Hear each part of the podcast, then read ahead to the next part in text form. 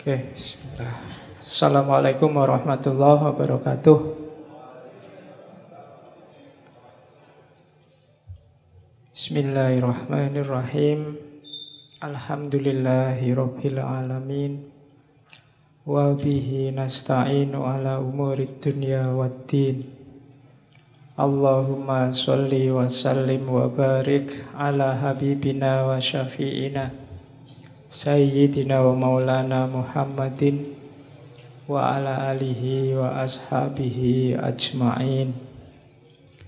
Amma ba'du.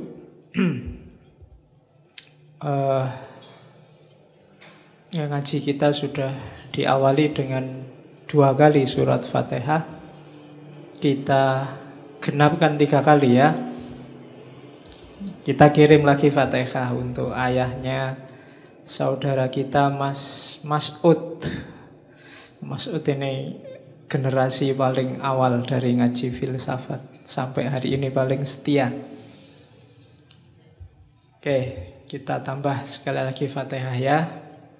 Ala hadhihi niyah khususon ila abi akhina Mas'udi Rahman syai'ulillahi lahul Fatihah. A'udzubillahi minasyaitonirrajim. Bismillahirrahmanirrahim. Alhamdulillahirabbil alamin. Arrahmanirrahim. Maliki yaumiddin. Iyyaka na'budu wa iyyaka nasta'in. Ihdinas shiratal mustaqim. Shiratal ladzina an'amta 'alaihim ghairil maghdubi 'alaihim waladdallin. Amin. Oke. Semoga amal baik beliau diterima oleh Allah, salah dan khilafnya diampuni. Baik, sekarang kita lanjutkan ke ngaji filsafat kita. Malam hari ini kita awali sesi pra-Ramadan. Jadi 1 bulan ke depan targetnya ngaji kita menyiapkan mental kita memasuki bulan Ramadan. Temanya adalah ibadah. Bahasa Inggrisnya ibadah itu religious service. Saya tidak tahu orang Inggris menyebutnya religious service. Kalau prayer itu kita sholat artinya doa. Tapi kalau ibadah, untuk semua jenis ibadah mereka menyebutnya religious service. Itu kalau bahasa Indonesianya layanan keagamaan. Bukan kok servis mobil atau servis motor, pokoknya itu isinya semua ibadah.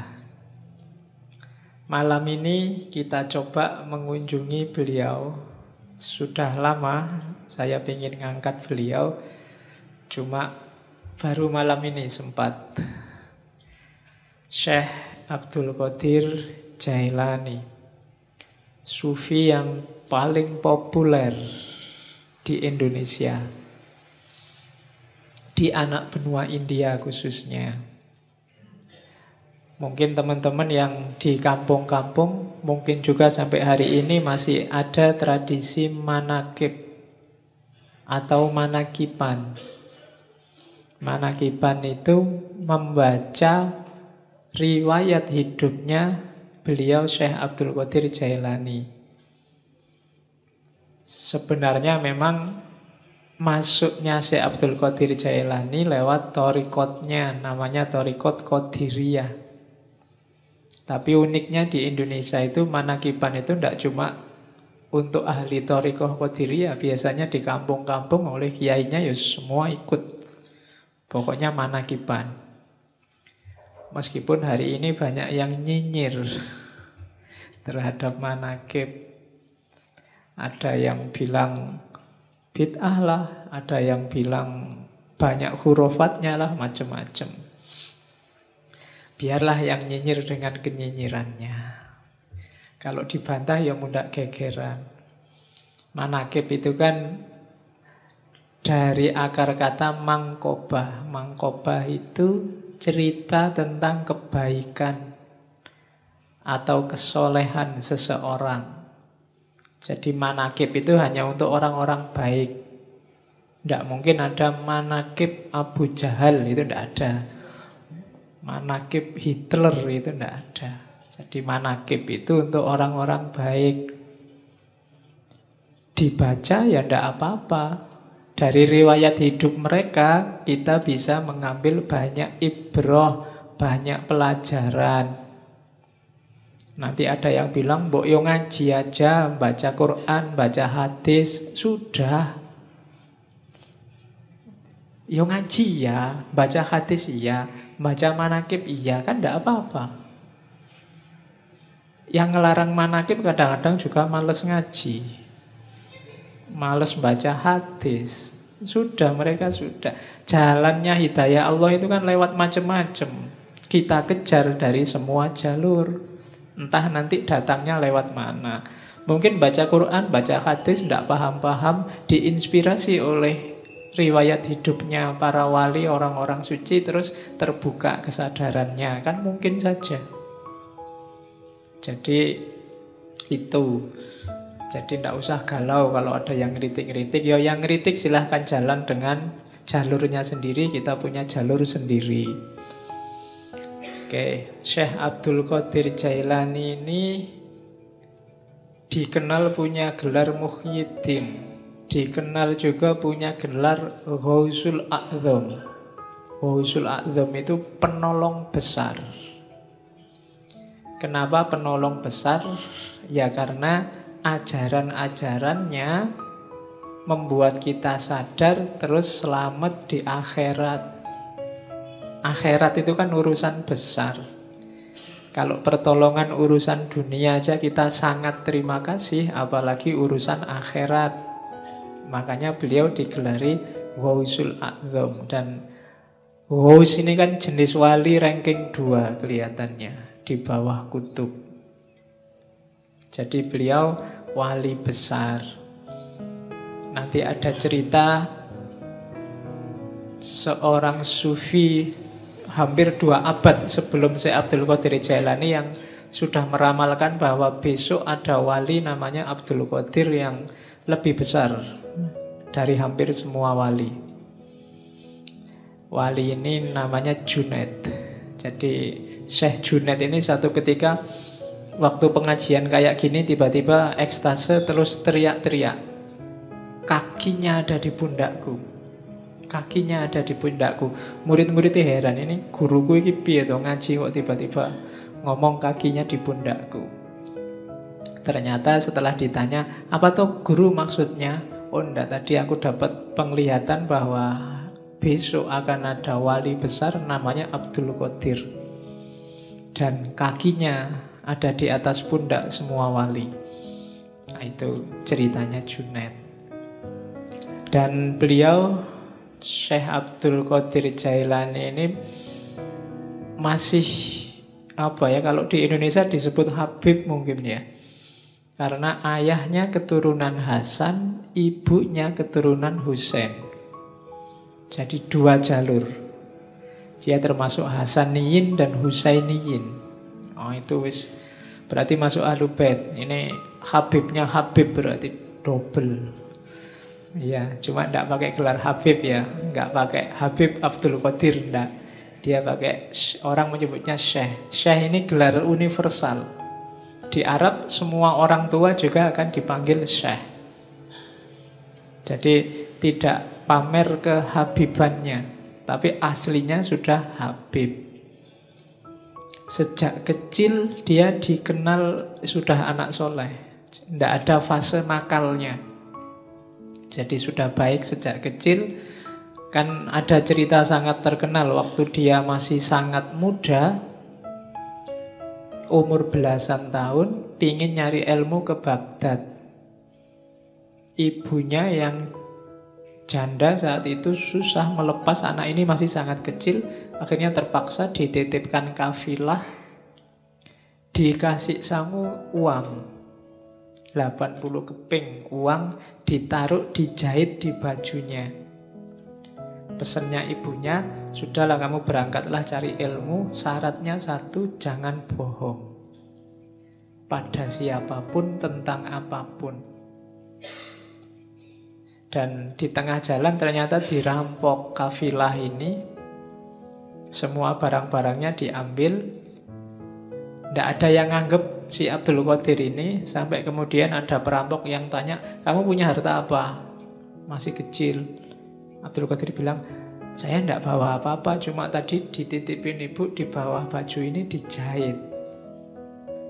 Jadi perampoknya heran, "Kok kamu diem aja, kita juga tidak percaya kalau kamu punya barang, kok malah kamu cerita?" Katanya Syekh Abdul Qadir Jailani muda, "Loh, ibu saya pesannya nggak boleh bohong." Dan gara-gara ini kabarnya terus perampokannya nggak jadi, perampoknya tobat. Iya. Jadi itu yang saya sebut jalur hidayah itu dari mana saja, maka orang yo nyari hidayah dari macam-macam. Jangan disalah-salahkan kalau amal itu amal kebaikan. Lu kan amal kebaikan yang lain banyak. Lah iya, jalurnya banyak. Ya, yang lain juga dilakukan, macam-macam. Nanti dari salah satunya mungkin akan datang hidayahnya Allah. Nanti Syekh Abdul Qadir ini ada cerita waktu di Baghdad pingin daftar ke universitasnya Ghazali, Madrasah Nizhamiyah, tapi nggak diterima. Ya mungkin ya kayak kalian mungkin ngelamar di kampus mana, UGM apa mana, terus ditolak. Nggak apa-apa, nggak usah galau. Si Abdul Qadir Jailani juga nggak diterima kok awalnya. Dari situ terus dia nyari guru-guru yang lain. Banyak gurunya, orang-orang suci, orang-orang terkenal. Termasuk yang paling dekat ada syekh namanya Syekh Hamad. Syekh Hamad ini penjual sirup di pasar, tapi termasuk seorang wali besar. Dan nanti dari banyak wali inilah, dari banyak ulama, Syekh Abdul Qadir Jailani belajar. Awalnya sebenarnya dikenal juga sebagai ahli fikih, fuqaha, tapi kemudian mengembangkan ilmunya dan masuk ke dunia tasawuf. Sampai kemudian dikenal sebagai guru besar. Ceritanya satu ketika sebenarnya dia tidak pingin ceramah-ceramah, ngajar-ngajar itu. Tapi ceritanya Syekh Abdul Qadir sendiri, tiba-tiba ada dorongan kuat sekali dari dirinya untuk ngomong. Akhirnya kalau hari ini kultum lah dia dengan audien paling ya orang sekitarnya, termasuk yang ada di masjid. Begitu dia ngomong ceramah, banyak orang yang terpengaruh. Besoknya masjidnya penuh, besoknya lagi luber sampai halaman, besoknya lagi sampai sealun-alun kota, besoknya lagi orang satu kota. Sampai ceritanya si Abdul Qadir kalau ceramah biar kelihatan naik ke menaranya masjid. Ya karena audiennya orang Baghdad, orang soleh-soleh. Kalau di Indonesia ya susah. Kamu ceramah sampai capek ya yang datang ya paling berapa. Zaman itu. Dan beliau dikenal kemudian sebagai wali besar dengan segala cerita. Kalau di kitab-kitab manakib itu kan banyak cerita-cerita karomahnya. Itu yang sering dikritik oleh orang yang tidak suka manakib. Di situ banyak cerita yang tidak masuk akal.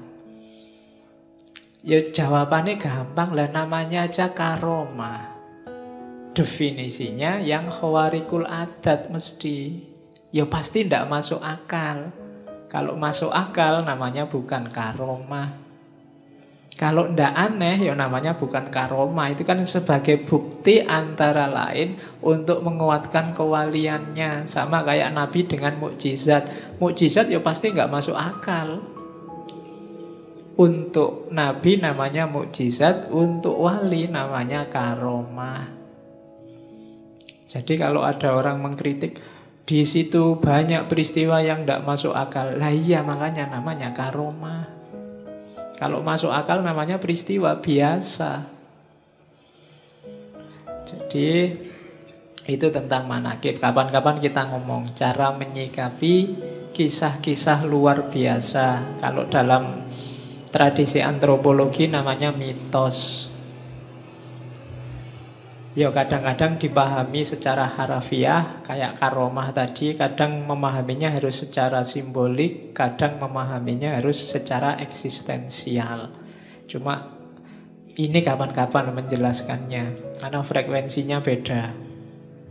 Malam ini frekuensinya frekuensi yang melampaui akal. Jadi kalau bahasanya Hossein Nasr namanya intelijensi.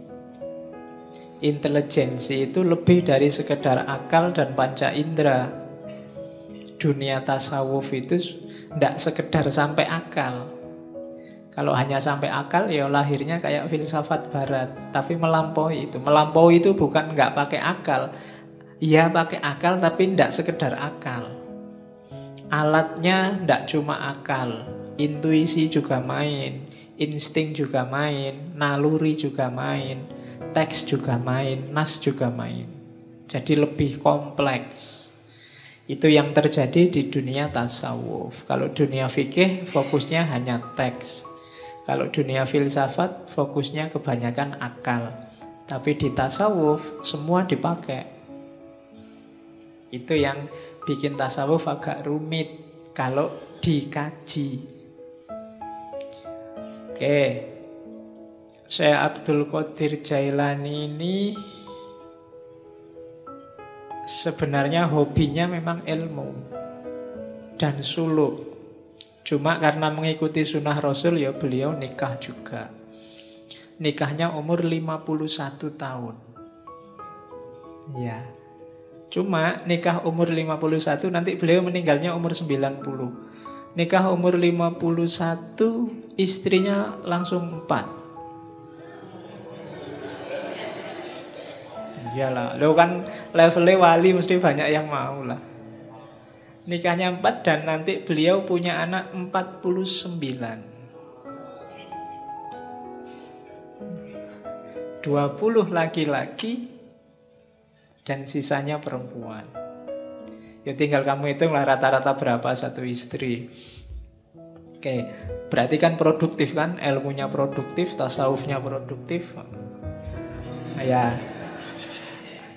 Dan hampir semua putra-putrinya jadi orang-orang besar di dunia tasawuf.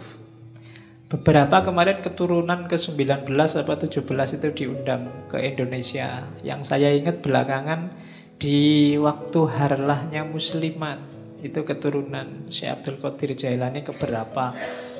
Terus beberapa tahun sebelumnya juga ada. Banyak yang memang jadi orang besar. Makanya kiai-kiai kalau di Jawa itu banyak yang istrinya lebih dari satu. Logikanya apa? Orang-orang ini kan dianggap orang-orang berkualitas. Nah, orang-orang berkualitas ini diharapkan melahirkan generasi yang berkualitas juga. Maka jangan sampai anaknya cuma sedikit. Eman-eman. Bahasanya orang Jawa kan yang bisa melahirkan macan kan hanya macan. Nah, orang-orang ini logikanya kayak macan. Jadi biar lahir banyak macan, anaknya harus banyak. Cuma untuk anaknya banyak kan ya istri satu mungkin agak berat. Istrinya harus banyak juga.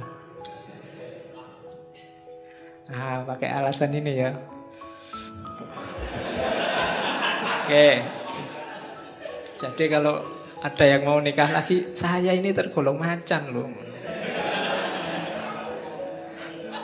Iya, macan ompong. Oke. Jadi itu Syekh Abdul Qadir Jailani. Kitab-kitabnya yang paling terkenal 3, belum termasuk Sirrul Asrar. Yang pertama Hunyah. Hunyah itu judul lengkapnya mungkin Al-Hunyatu fi Thalibi Thariqil Haqi apa-apa saya lupa. Tapi terkenalnya memang kitab Hunyah. Terus yang kedua Fathur Rabbani. Dan yang ketiga Futuhul Ghaib. Dan beberapa kitab-kitab kecil, risalah-risalah, termasuk Sirrul Asrar. Sirrul Asror ini tipis kitabnya, bisa didownload langsung yang bahasa Arab, terjemahnya juga bisa didownload langsung, tapi saya sangat rekomendasi jangan pakai terjemahan. Terjemahan saya lihat online itu ada beberapa kelihatannya pakai bahasa Melayu, Malaysia. Bukan urusan bahasanya, cuma urutan apanya ya, cara menerjemahkannya agak bulat, susah dipahami. Mending langsung bahasa Arabnya bagi yang ngerti bahasa Arab. Atau yang pingin terjemahannya, beli terjemahan yang resmi. Biasanya yang dicetak jadi buku dan dijual bebas itu lebih tertib. Karena banyak yang menerjemahkan sendiri, tidak karu-karuan terus diupload. Kalau pingin ngerti aslinya ya memang dari Arabnya. Kitab itu tipis, babnya ada 24. Di awal Syekh Abdul Qadir Jailani bilang kitab ini untuk murid-murid pemula. Jadi orang-orang pemula yang mau masuk ke dunia tasawuf.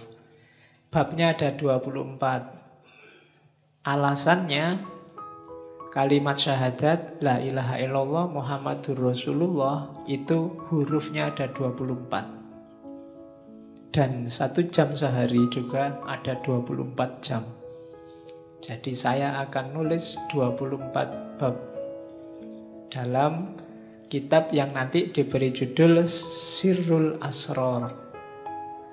Ya malam ini kita cuplik beberapa, ndak semua ya. Kalau semuanya nggak mungkin. Saya ambil beberapa sesuai tema kita tentang ibadah.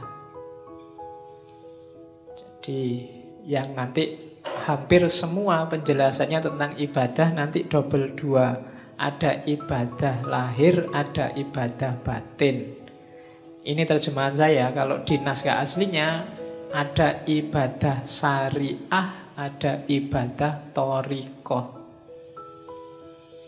Dan saya tidak akan jelaskan yang ibadah syariah, kalian pasti sudah ngerti semua. Kita fokus ke yang ibadah batinnya, meskipun dua-duanya saling terkait.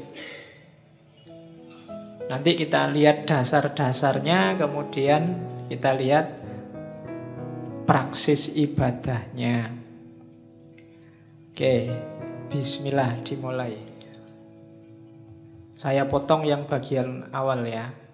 Tidak apa-apa, sekali-sekali pakai bahasa Arab biar kayak ngaji beneran. Jadi itu kalimat di bab awal, pembukaan. Sebenarnya sebelum itu ada beberapa uraian tentang cahaya. Bahwa segalanya memang awalnya adalah cahaya. Nanti ada penjelasan tentang Nur Muhammad, kedudukan ilmu dan lain sebagainya. Cuma saya loncati biar tidak terlalu panjang, dan kelihatannya di beberapa bagian perlu penjelasan khusus. Kalau sambil lalu agak susah, maka saya potong di level jamaah ngaji kita. Kan levelnya masih pemula semua. Jadi kita ambil yang bagian-bagian awal dulu untuk pemula. Itu kalimat awal. Fal ilmul munazzalu alaina ilmani. Ilmu yang diturunkan oleh Allah pada kita itu ada 2 jenis ilmu, 2 jenis pengetahuan. Zahirun wa batinun. Ada ilmu lahir, ada ilmu batin. Yakni asyariah wal ma'rifah. Yang lahir namanya syariat, yang batin namanya makrifat. Fa'amrun bisyariati ala dhohirina, fa'amaro bisyariati ala dhohirina, wabil ma'rifati ala batinina. Maka Allah memerintahkan untuk melaksanakan syariat terhadap lahiriah kita, jasmaniah kita, wabil ma'rifah ala batinina, dan memerintahkan untuk makrifat pada batin kita.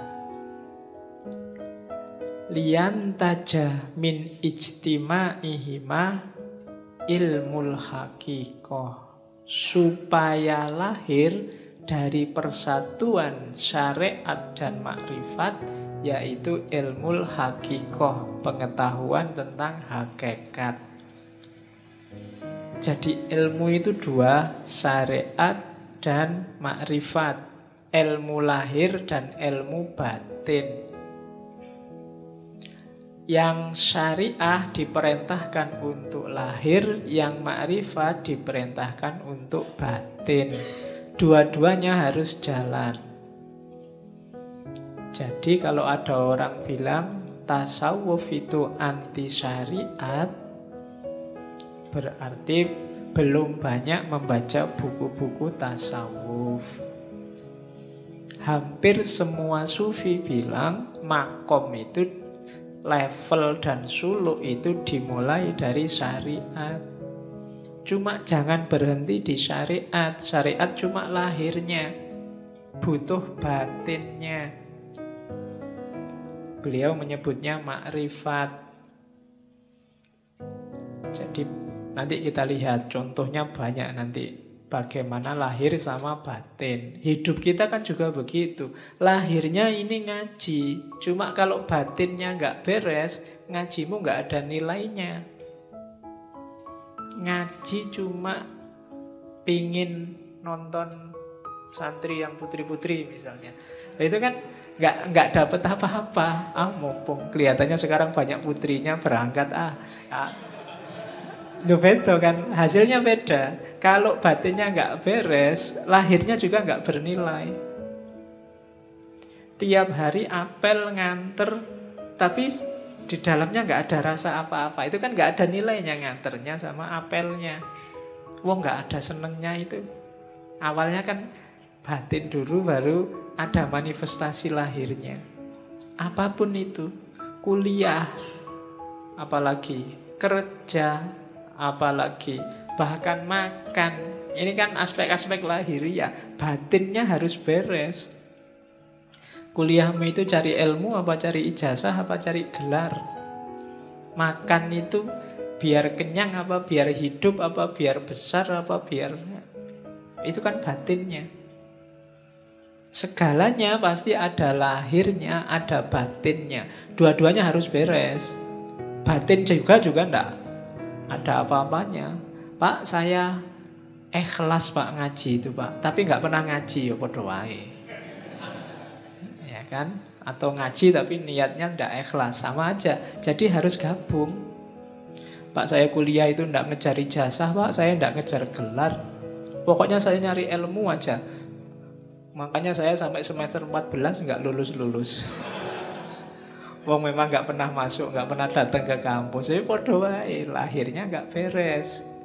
Dua-duanya harus beres. Kalau dua-duanya harus beres, akan ketemu namanya ilmul hakikoh, kebenaran yang sejati, hakiki.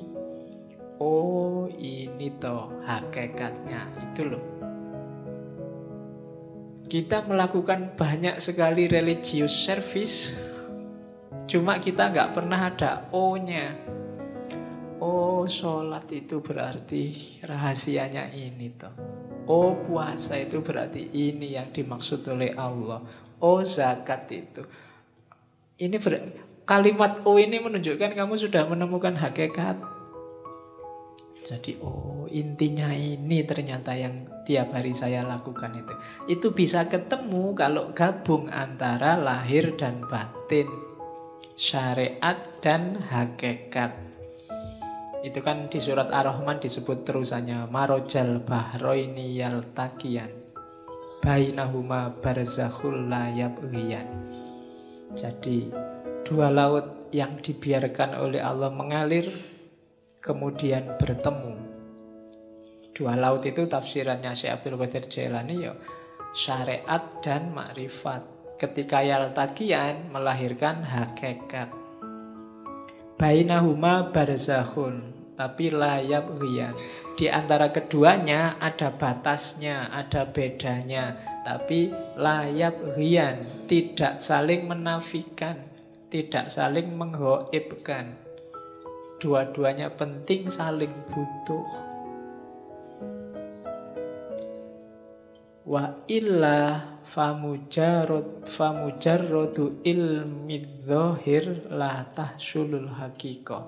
Kalau tidak ada makrifat, tidak ada batin, maka ilmu lahir saja tidak akan bisa menemukan hakikat. Wala yasilu ilal maksud, dan tidak akan ketemu maksudnya. Wal ibadatu, dan ibadah itu, wal ibadatu al-kamilatu, yang sempurna, bihima, berdasarkan keduanya. La biwahidihima, tidak karena salah satunya. Jadi harus ada dua-duanya. Wa ma khalaqtul jinna wal insa liya'budun, dan tidak aku ciptakan jin dan manusia kecuali untuk menyembahku. Tafsirnya Syekh Abdul Qadir Jailani, liyak buduna itu ai sekaligus liyak rifuni, supaya kenal aku, supaya makrifat. Jadi ya bud itu ibadah zahir, di situ terkandung liyak rifuni, supaya kenal Allah, supaya makrifat. Kenapa? Ya faman lam ya'rifhu kaifa ya'budhu. Barang siapa ya, karena siapa yang tidak mengenalnya, bagaimana dia bisa menyembahnya? Kita bisa ibadah. Ibadah itu kan melayani Allah, mengabdi pada Allah. Nah, kalau kita tidak kenal Allah, tidak ada aspek makrifatnya, tidak ada aspek batinnya, gimana kita bisa melayani Allah, memenuhi permintaannya Allah? Jadi dua-duanya harus saling ada, saling mendukung, saling membantu untuk mewujudkan hakikoh, pemahaman akan kebenaran yang sejati. Itu dasarnya. Makanya malam ini saya kasih judul ibadah lahir dan ibadah batin. Ini loh rankingnya, katanya Syekh Abdul Qadir Jailani. Tadi kan ilmu itu dua jenis. Kalau di ranking, ilmu itu dari lahir masuk ke batin. Batin itu tadi kan ke dalam sama sekali. Jadi ilmu paling kelihatan itu ilmu lahir. Isinya perintah, larangan, hukum, halal, haram, sunnah, mubah, dan lain sebagainya. Itu ilmu lahir. Boleh ngerokok apa ndak boleh, boleh apalagi. Itu kan hukum semua. Facebook itu haram apa halal, WA itu haram apa halal, kan gitu. Itu ilmu lahir. Kalau lahir saja tanpa batin, ya nanti kayak ayat tadi, tidak nyampe maksudnya. Hanya berlandaskan pada nas dan yang kelihatan saja. Itu yang bikin sering-sering ada fatwa aneh-aneh, karena yang dilihat lahir saja. Saya lupa dulu, di Mesir ada fatwa untuk menghindari zina, zina mata, zina macam-macam. Misalnya nanti kita sekantor sama perempuan yang bukan muhrimnya, maka disarankan yang laki-laki ini boleh nyusu dulu sama perempuan ini. Kalau sudah nyusu kan jadi anak susuan, halal, bukan lagi. Loh, ada kan yang gitu loh. Dulu saya lupa Mesir apa mana itu, mufti yang fatwanya aneh. Jadi biar kalau kita berdua sama perempuan bukan muhrim satu ruangan kan nggak boleh. Biar halal, nyusulah dulu. Kalau sudah nyusu jadi anak susuannya. Halal sekarang. Loh. Enak ya kalau gitu. Oke. Okay. Tapi nggak usah minta nyusu ya di masjid. Oke. Lo itu, lo kalau mempertimbangkan lahir cuma itu, bisa memainkan dalil. Untuk tidak begitu, ya masuklah ke level yang lebih dalam, ilmu batin. Ilmu batin level paling bawah, level paling dangkal itu batinnya syariat, namanya thariqah. Di dalam thariqah ada yang lebih dalam, namanya makrifat. Di dalam makrifat ada yang lebih dalam, yaitu hakikat. Itu yang katanya Syekh Abdul Qadir Jailani, batinul bawatin, batinnya batin. Jadi lapisan paling luar syariat, lapisan di dalamnya thariqah, di dalam thariqah ada ma'rifat, di dalam ma'rifat ada hakikat. Jadi syariat itu perintah lahiriahnya. Perintah lahiriah ini pasti ada maksud dan tujuannya. Kesanalah kita menuju, maksud dan tujuannya. Itulah namanya thariqah. Kalau kita menuju ke sana, kita akan menemukan pemahaman, oh rahasianya ini toh. Itulah makrifat. Kalau sudah gabung semua, syariat, thariqah, makrifat, kita akan sampai pada makom namanya hakikat, menemukan kebenaran yang hakiki dan sejati. Beberapa sufi menganggap makrifat sama hakikat ini satu level. Orang yang sudah ngerti hakikat pasti dia makrifat, orang yang makrifat pasti kenal hakikat. Jadi yang jelas ada syariat, jalani itu. Kemudian kejar rahasianya, maksudnya jangan cuma kayak mesin, ya, robot yang diprogram A terus jalan A, tapi pahami tujuannya. Gapailah tujuan itu, itulah namanya thariqah. Cara menemukan tujuan dari syariat. Kalau sudah serius menjalani syariat melalui thariqah, orang akan memahami rahasia-rahasianya, itulah ma'rifat. Dan kalau sudah ma'rifat berarti dia sudah paham hakikat, kebenaran yang sejati. Itulah ilmu. Ilmu apapun sebenarnya levelnya ke situ, karena semua ilmu muaranya akhirnya harus pada Allah, harus pada hakikat. Yang belajar fisika, matematika, biologi dan seterusnya harusnya membawa kepada Tuhan. Jadi ada level lahiriah ilmunya syariat, terus thariqahnya. Jadi ilmu ini yang bisa membawa ke Allah pakai jalan apa, itu namanya thariqah. Kalau sudah menjalani itu akan memahami rahasianya sampai di namanya makrifat. Kalau sudah sampai makrifat, insya Allah disitulah ketemu hakikat. Di syariat, thariqah, ma'rifah, hakikat. Di bawah itu ada hadis yang dikutip oleh Syekh Abdul Qadir Jailani, asy-syari'atu sajarotun, syariah itu pohon, wa thariqatu ahsanuha, dan thariqah itu dahannya, wal ma'rifatu aurokuha, makrifat itu daun-daunnya, wal hakikatu asmaruha, hakikat itu buahnya. Saya tidak tahu kalau bahasa Indonesia asmara itu jangan-jangan menyerap dari bahasa Arab, asmar. Asmar itu buahnya banyak. Jadi asmara itu berarti buahnya banyak. Oke.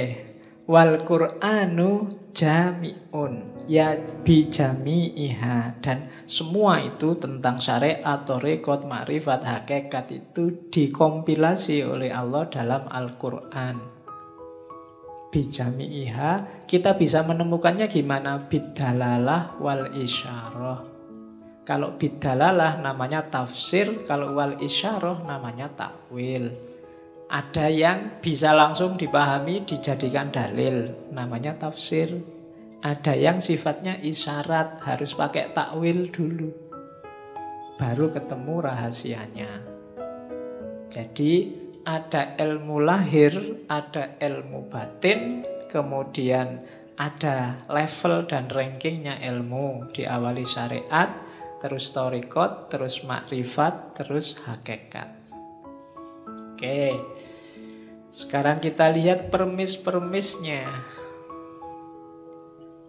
Berarti apa? Berarti ibadah itu dari syariat menuju hakikat.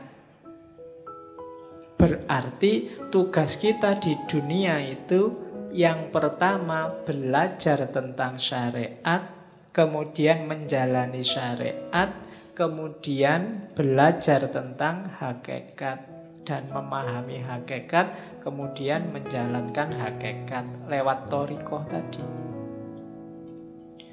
Jadi dari syariat menuju hakikat. Jangan khawatir kalau ada yang ngomong sufi tidak sholat, sufi tidak puasa, itu hoax kalau hari ini. Ya, itu hoax. Oke, itu saya potong beberapa kalimat yang bagus. Perbuatan yang baik mestilah dilakukan dengan cara yang benar. Kalimat ini bisa dipakai karena sekarang banyak orang yang melakukan perbuatan baik dengan cara yang tidak baik. Mengingatkan tapi menyakiti. Nah, itu melakukan perbuatan baik. Mengingatkan kan baik, tapi dengan cara yang tidak baik. Ngasih sedekah tapi pakai caci maki.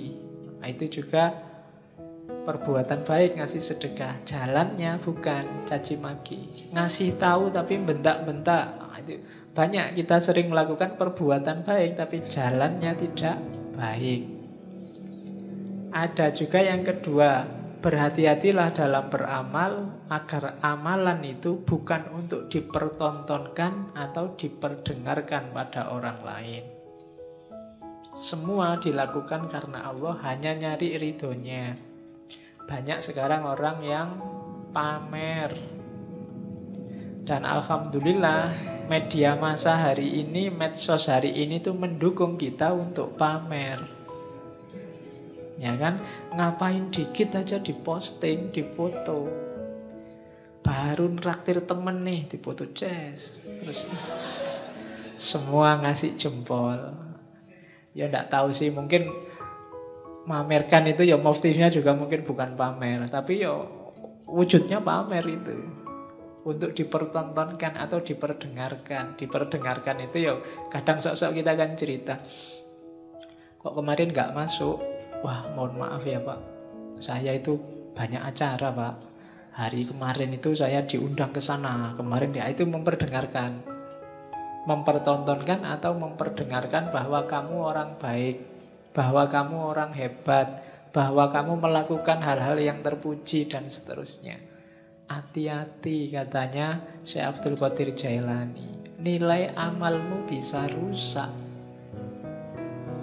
Jadi hati-hatilah. Ya memang kita wajib melakukan kebaikan, cuma jangan sampai sudah capek-capek berbuat baik tidak ada nilainya, karena ujungnya hanya pamer. Ujungnya hanya ingin dilihat atau didengarkan orang lain. Yo, hati-hati. Tidak akan ketemu hakikat. Syariatnya benar nolong orang, tapi yo karena dipamer-pamerkan, mungkin hasilnya ya cuma dipuji orang. Hakikat amalnya hilang. Jadi berbuat baik itu dari syariat menuju hakikat, kemudian pakai thariqat yang baik dan motifnya harus ikhlas. Ikhlas itu hendak mempertimbangkan efeknya.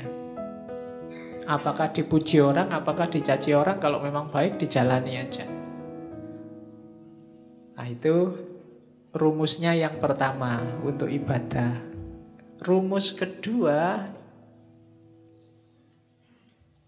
untuk amalan kita bernilai, kita harus mau namanya tafakur.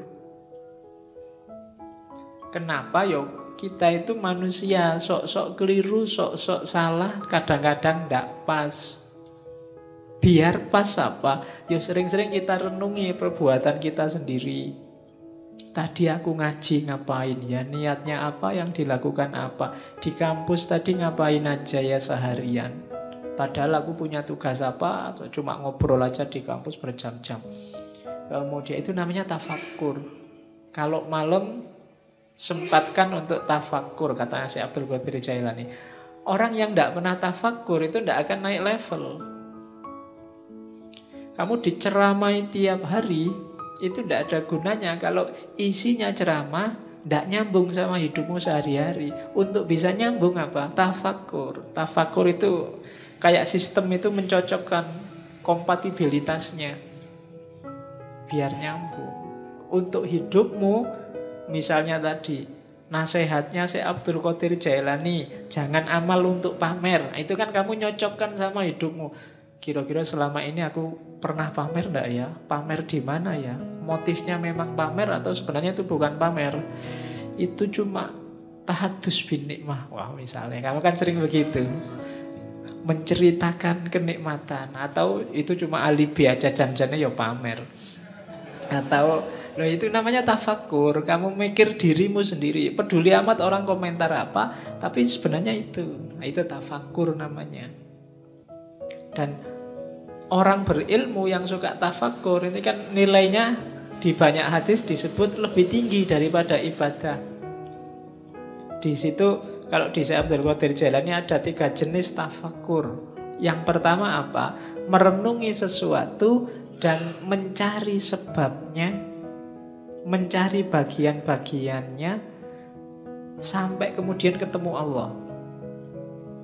Aku bisa begini itu karena siapa ya? Ada peristiwa itu ditelusuri asal-usulnya. Ya sih, semuanya memang skenarionya Allah. Tafakur yang semacam ini kayak ibadah 1 tahun, katanya Syekh Abdul Qadir Jailani. Yang kedua, merenungi perbuatannya, terus mencari akarnya. Dayaku dari mana, apa saja yang aku lakukan, cocok apa enggak sama kehendaknya Allah, dan seterusnya. Nah, merenung semacam ini nilainya lebih dari 70 tahun ibadah. Padahal umur kita berapa tahun? Paling 70 tahun pas, itu kayak seumur hidup ibadah terus. Yang ketiga, merenungi hikmah kebijaksanaan ilahi dalam segala hal, bahwa apapun yang ditetapkan oleh Allah, di situ ada ilmu, ada pelajaran, ada kebaikan. Jadi renungi segala peristiwa dan temukan hikmahnya. Ini bernilai lebih dari 1000 tahun ibadah. Cuma ya jangan dihitung besarannya ya. Karena orang kamu itu sering pakai kalkulator. Iya, wah sudah 70 tahun ibadah toh Pak. Santai Pak, berarti aku bisa ngapain aja sekarang. Karena aku sudah tafakur, kan mesti gitu. Itu sebenarnya itu simbolik isyarat dari Syekh Abdul Qadir Jailani bahwa itu loh besarnya pahala orang tafakur. Ada yang biasa, ada yang super, ada yang istimewa kayak martabak itu. Jadi ada yang level biasa pahalanya 70, ada yang pahalanya 1 tahun, ada yang pahalanya 100 dan 1000, malahan itu 1000 tahun loh. Itu tafakur, maksudnya keutamaannya. Jangan dihitung matematikanya. Itu nanti jangan-jangan kamu korupsi, Pak. Saya korupsi 1 juta. Yang 1 juta ini tak sodakohkan 100 ribu, kan nanti dapat pahala 70 ribu lipat. 70 ribu kali 100 ribu, hasilnya kan lumayan 70 juta. Dosanya sama pahalanya kan nanti menang pahalanya Pak, berarti impas kita Pak kan. Ya, itu namanya matematika. Itu yang bikin kadang-kadang para koruptor itu habis korupsi terus umroh. Ya kan? Sebelum korupsi umroh, setelah korupsi umroh. Kenapa? Karena perbuatan di antara 2 umroh ini diampuni 100%. Nah, ya itu kamu sedang main matematika sama Gusti Allah. Emangnya Gusti Allah ndeso, ndak ngerti kalau mbok abusi. Jadi itu tafakur dasarnya. Jadi ibadah, yo kamu jangan, Pak saya sudah bisa sholat kok Pak. Anda harus tafakur lagi, sholatku sudah bener apa enggak. Kualitas sholatku zaman aliyah sama sekarang kira-kira semakin naik atau semakin drastis turunnya. Nah itu kan tafakur yang bisa. Ya dulu saya sholat itu lama loh, sekarang kok bisa cepet ya. Oh itu tafakur yang bisa. Kamu mikir, ini gara-gara aku semakin pinter apa gara-gara cepet itu waktuku mepet, sibuk terus, apa gara-gara itu tafakur. Kadang-kadang kan memang semakin pinter orang sholatnya semakin cepat. Ilmunya banyak masalahnya. Dia ngerti sela-selanya, mana yang cuma sunnah, mana yang mubah, mana yang wajib. Karena sholat itu kalau diambil wajib-wajibnya saja, paling takbiratul ihram, fatihah, ruku, bahkan bacaannya aja kan sunnah. Yang penting ruku, terus sujud, cepat. Jadi nggak sampai 2 menit 4 rakaat selesai. Wong apalagi diambil wajib. Apalagi Fatihahmu kan sering agak di skip gitu kan. Tambah cepet ini. Ya kayak kamu nyetel video itu di fast forward, ada yang level 2, level 3 tambah cepet gitu. Untuk memperbaiki yang gini-gini ini kita butuh tafakur.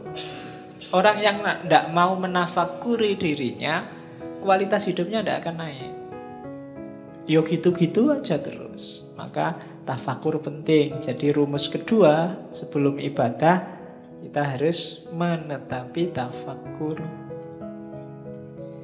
Yang ketiga, fokusnya ibadah apa? Cinta ilahiyah.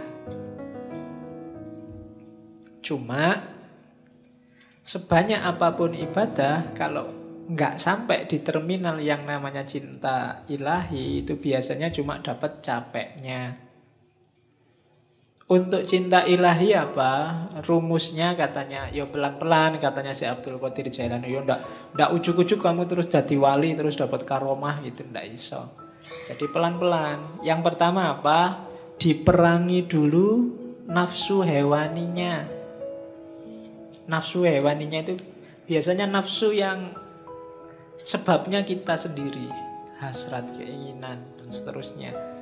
Rakus, tidur berlebihan, malas. Itu musuh paling besar dalam dirimu. Kalahkan ini dulu. Kalau mengalahkan dirimu sendiri aja ndak bisa, jangan harap dapat cinta ilahiyah. Kalau ini sudah menang kamu dari dirimu sendiri, rakus, malas, sudah menang. Jadi sudah hilang kualitas. Baru kalahkan sifat sabu'iyah. Sabu'iyah itu sifat kebuasan. Biasanya keluar. Kalau itu tadi kan ke dalam.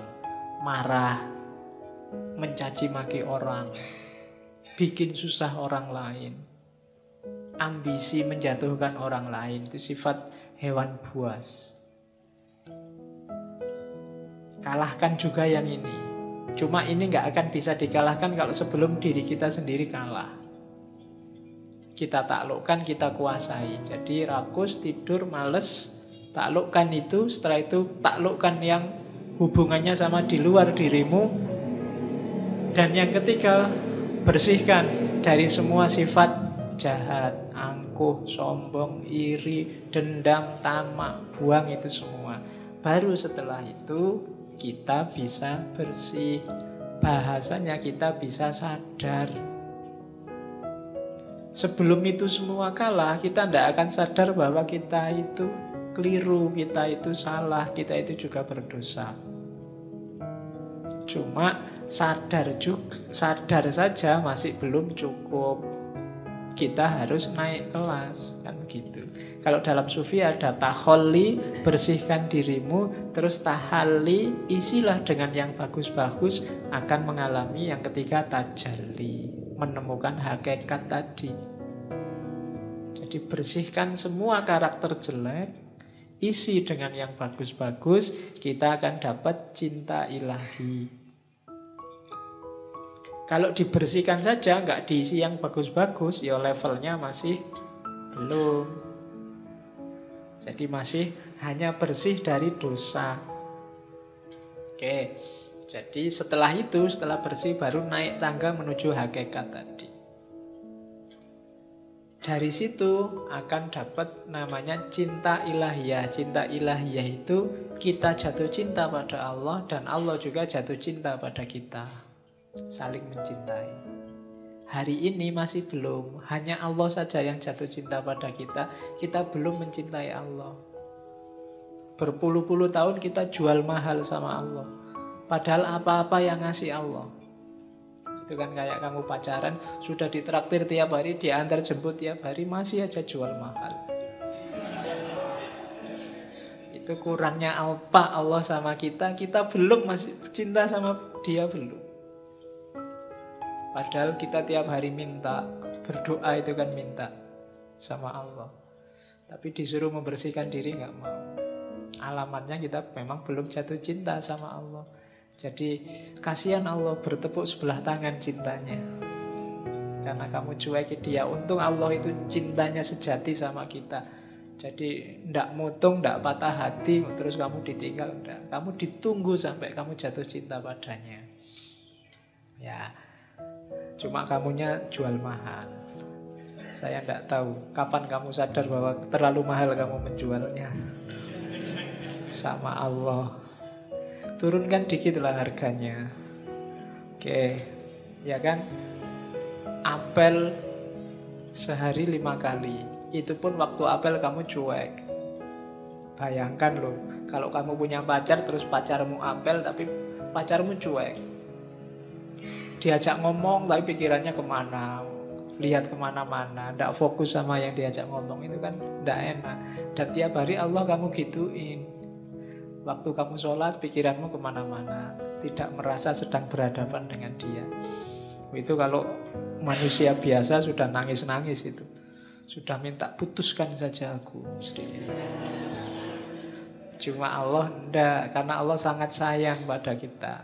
Rahman dan Rahim. Maka ini tipsnya dari Syekh Abdul Qadir Jailani. Terus setelah itu rumusnya apa?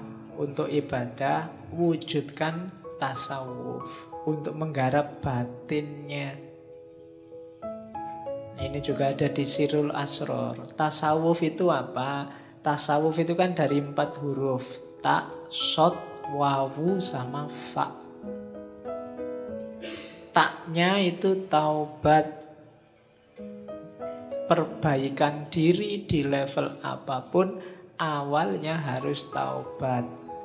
Taubat itu menyesali kesalahan yang lama, kemudian membangun diri dengan perbuatan-perbuatan yang baik. Itu taubat, harus taubat dulu. Kalau merasa benar terus, orang yang selalu merasa benar itu biasanya berat kalau disuruh taubat. Dia merasa sudah full, wis apik, wis bener, ndak mungkin salah aku. Berarti wong sudah merasa paling benar, ya ndak mungkin taubat sudah. Maka katanya Syekh Abdul Qadir Jailani, levelnya pertama, mau melakukan apapun yang baik, syaratnya harus tobat. Bersihkan diri dulu. Karena ibaratnya kayak air.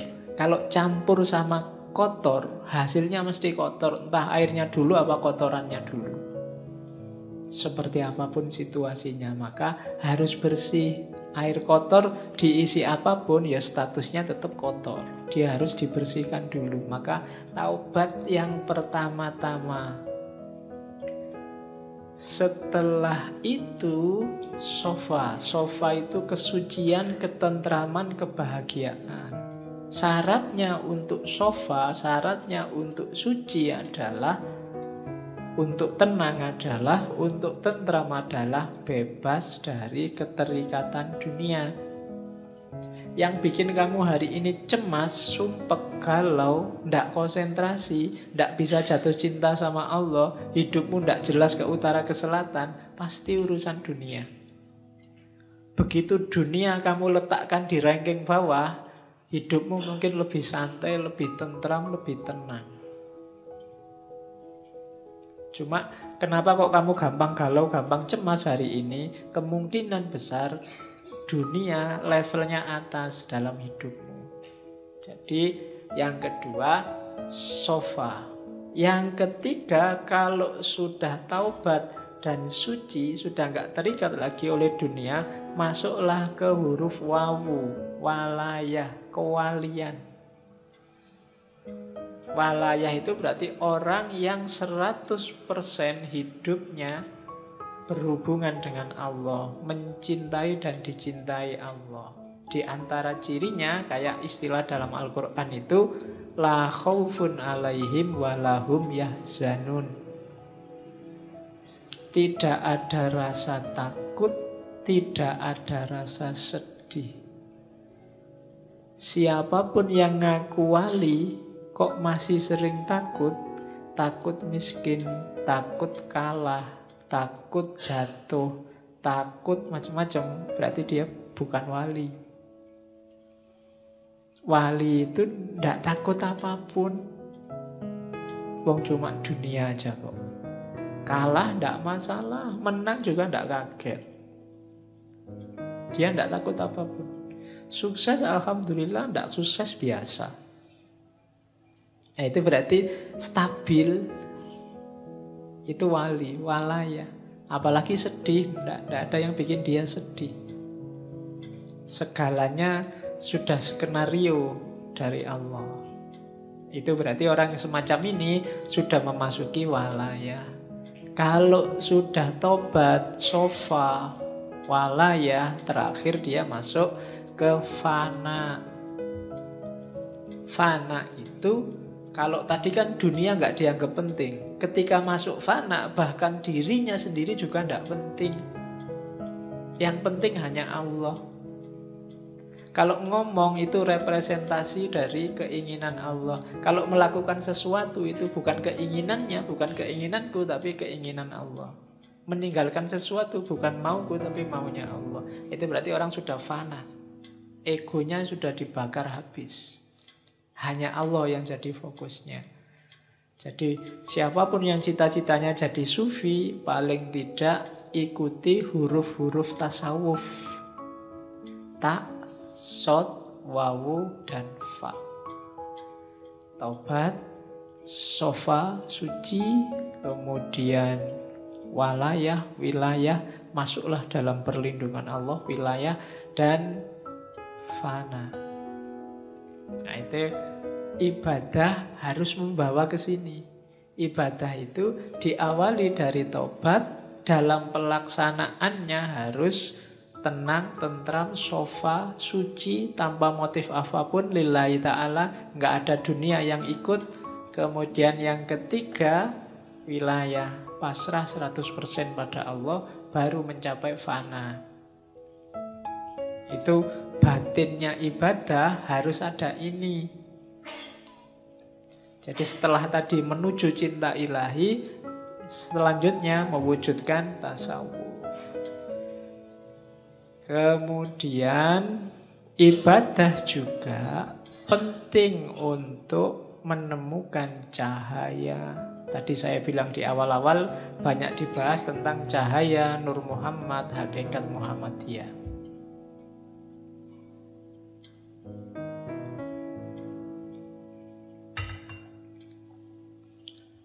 Yang ingin mengerti Nur Muhammad, Hakikat Muhammadiyah, didengarkan ulang aja rekaman waktu Ibnu Arobi. Di semua sesinya, di ngaji sebelumnya banyak sudah ngomong itu. Cuma malam ini sengaja nggak saya ulang karena Syekh Abdul Qadir Jailani insya Allah beberapa kali masih akan kita kaji, entah di sesi tema apa. Malam ini kita fokus ke ibadah. Jadi ibadah juga satu jalan untuk menemukan cahaya. Nur, ya cahaya primordial, cahaya sejati kan yang Nur Muhammad sama Hakikat Muhammadiyah. Ya meskipun NU nggak usah nyari Hakikat Nahdlatul Ulama. urusannya beda.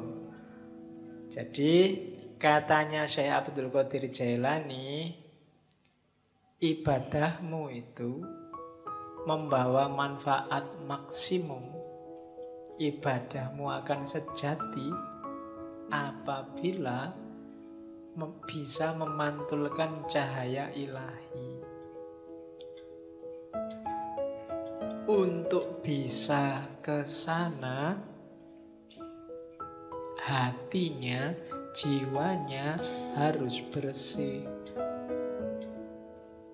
Sholatmu itu akan banyak manfaatnya kalau hatimu jernih, memantulkan mau dan maksudnya sholat yang sejati. Kenapa selama ini ibadah kita rasanya kok formalitas, tidak ngefek sama sekali dengan kehidupan kita? Karena kita ada dalam kegelapan. Orang yang gelap itu kan tidak kelihatan apa-apa. Sejatinya yang dia lakukan dia tidak paham, hakikat yang dia pahami, yang dia jalani juga dia tidak ngerti. Kenapa begitu? Karena hatinya gelap. Akalnya mungkin masih jalan, masih cerdas, bisa ngeritik sana, ngeritik sini, bisa ngomongnya kelas tinggi, tapi hidupnya sehari-hari tidak mencerminkan yang diomongkan. Tidak mencerminkan yang diceramahkan kemana-mana. Kenapa begitu? Ya kalimatnya hanya berhenti di mulut. Hidupnya sendiri bukan cerminan itu. Kenapa kok hidupnya tidak jadi cerminan? Karena hatinya gelap. Menangkapnya pakai akal dia canggih, tapi menangkap pakai hati tidak bisa. Kenapa? Hatinya gelap. Nah, maka di antara syaratnya ibadah biar maksimum manfaatnya, singkaplah kegelapan hati. Bersihkan hatimu. Kalau katanya Ghazali, kotorannya hati itu kayak satu titik kotor di kaca. Kalau masih awal-awal, segera kamu bersihkan, mudah. Tapi kalau kamu biarkan lama, apalagi terus ditambah kotoran lagi, tambah kotoran lagi, lama-lama gelap dan membersihkannya susah.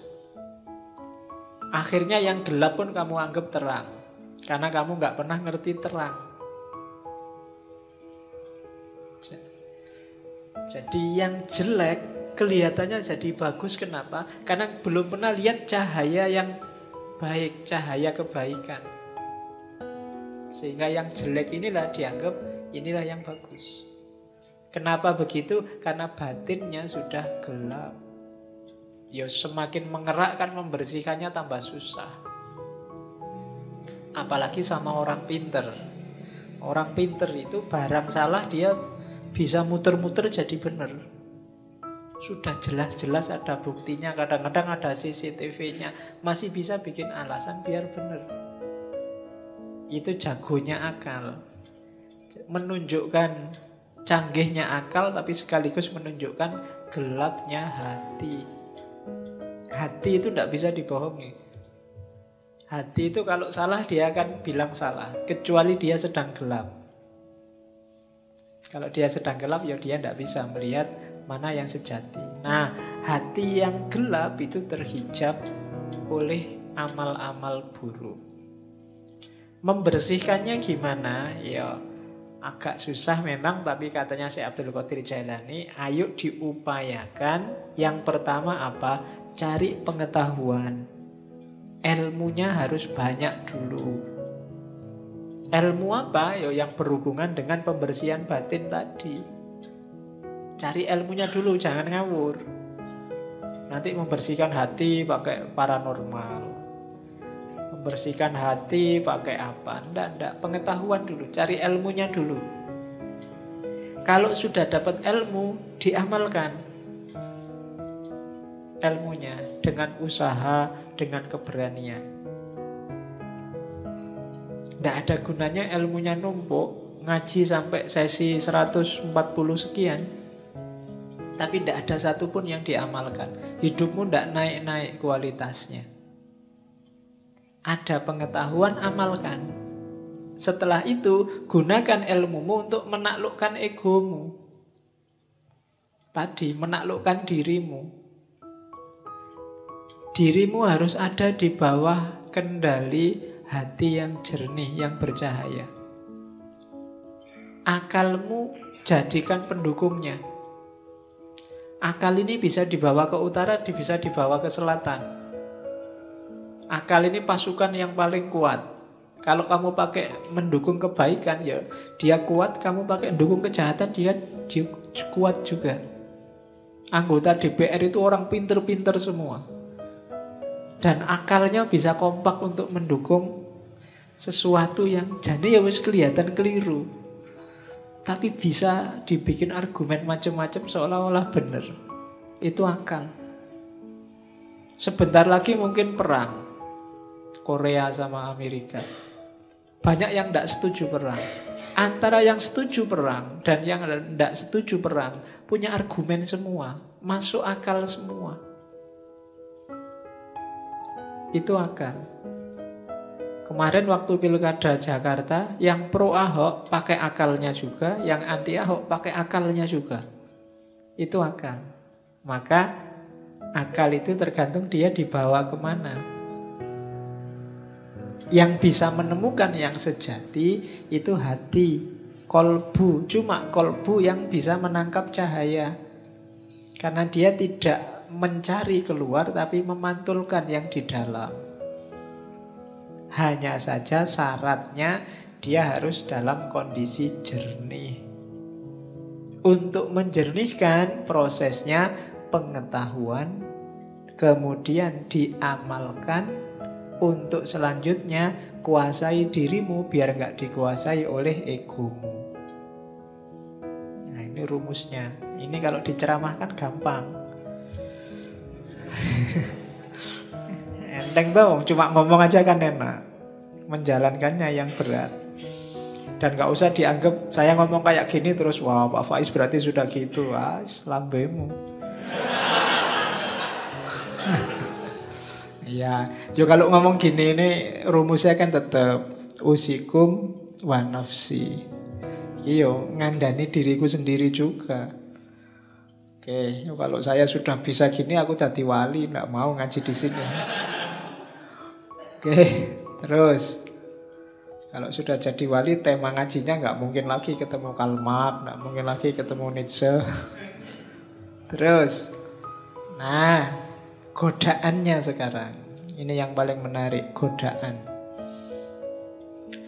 Oke ya. Yang pertama,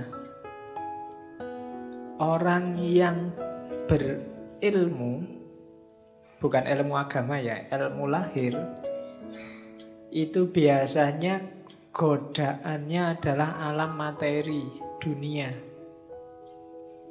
Orang yang ilmunya level syariat, itu godaannya keduniaan biasanya. Istrinya nambah, atau kekayaannya double, atau ngaji pakai tarif, atau macam-macam. Ini godaannya orang berilmu yang ilmunya masih syariah. Syariah ilmu ya, bukan syariah fakultas. Jadi syariat ilmu lahiriah tadi itu biasanya digoda oleh materi. Kalau orang levelnya di atasnya dikit, menyebutnya ahlul hikmah, orang pinter, godaannya adalah alam malakut. Alam malakut ini alam rohani. Nikmatnya ilmu, nikmatnya yang gitu-gitu biasanya sering menjebak. Yang rohaninya. Kalau orang setengah jalan sufi itu kan juga masuk orang bijaksana. Itu biasanya godaannya karomahnya.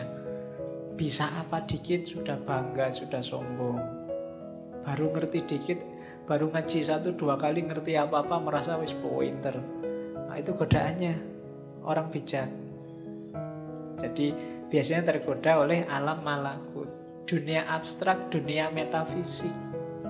Kalau ada orang lain, itu orang levelnya masih materi, ilmunya masih ilmu duniawi. Ilmuku lo ilmu akhirat, ilmuku ilmu metafisik, filsafat kelas tinggi, dan seterusnya.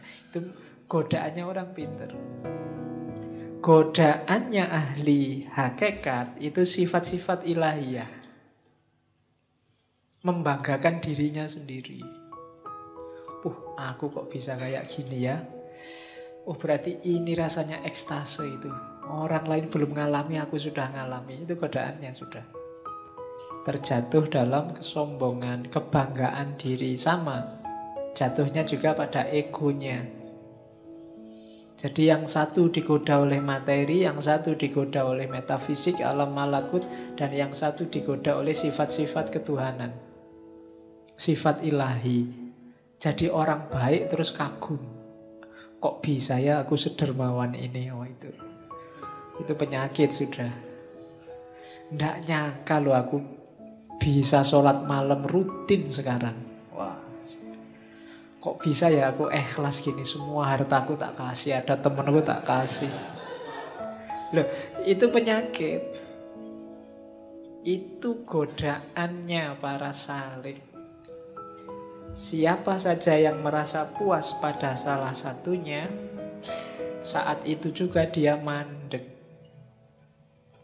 Mandek itu apa? Ya berhenti di situ dia. Yang syariah, orang berilmu berhenti di materi.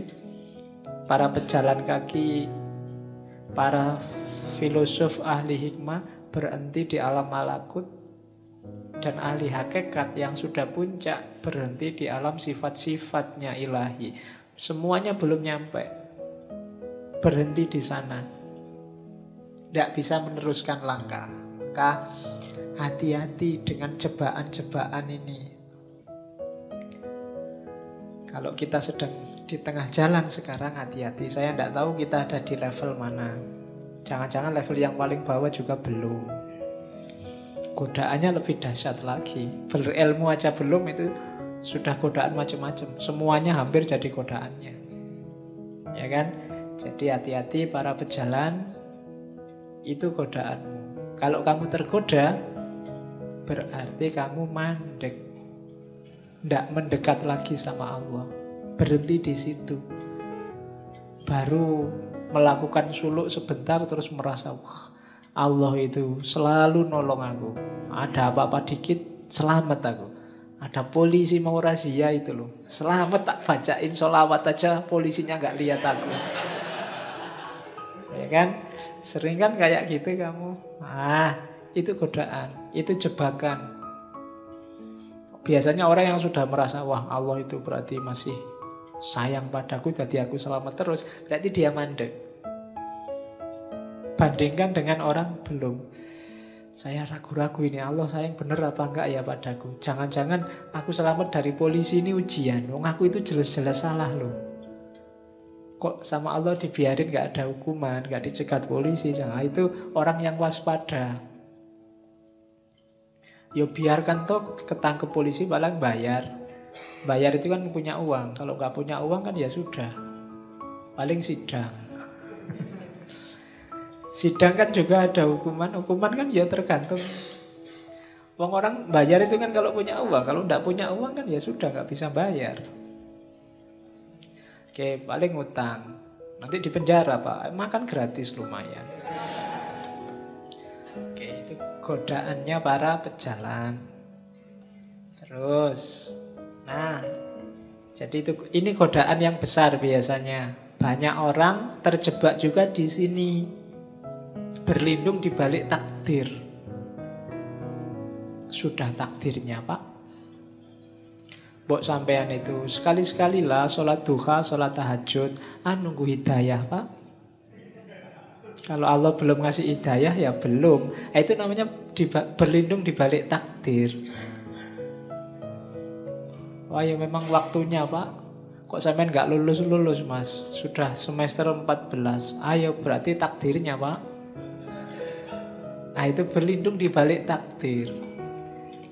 Katanya Syekh Abdul Qadir Jailani, ndak boleh berlindung di balik takdir. Berlindung di balik takdir itu kan bahasa kasarnya mengkambing hitamkan Allah.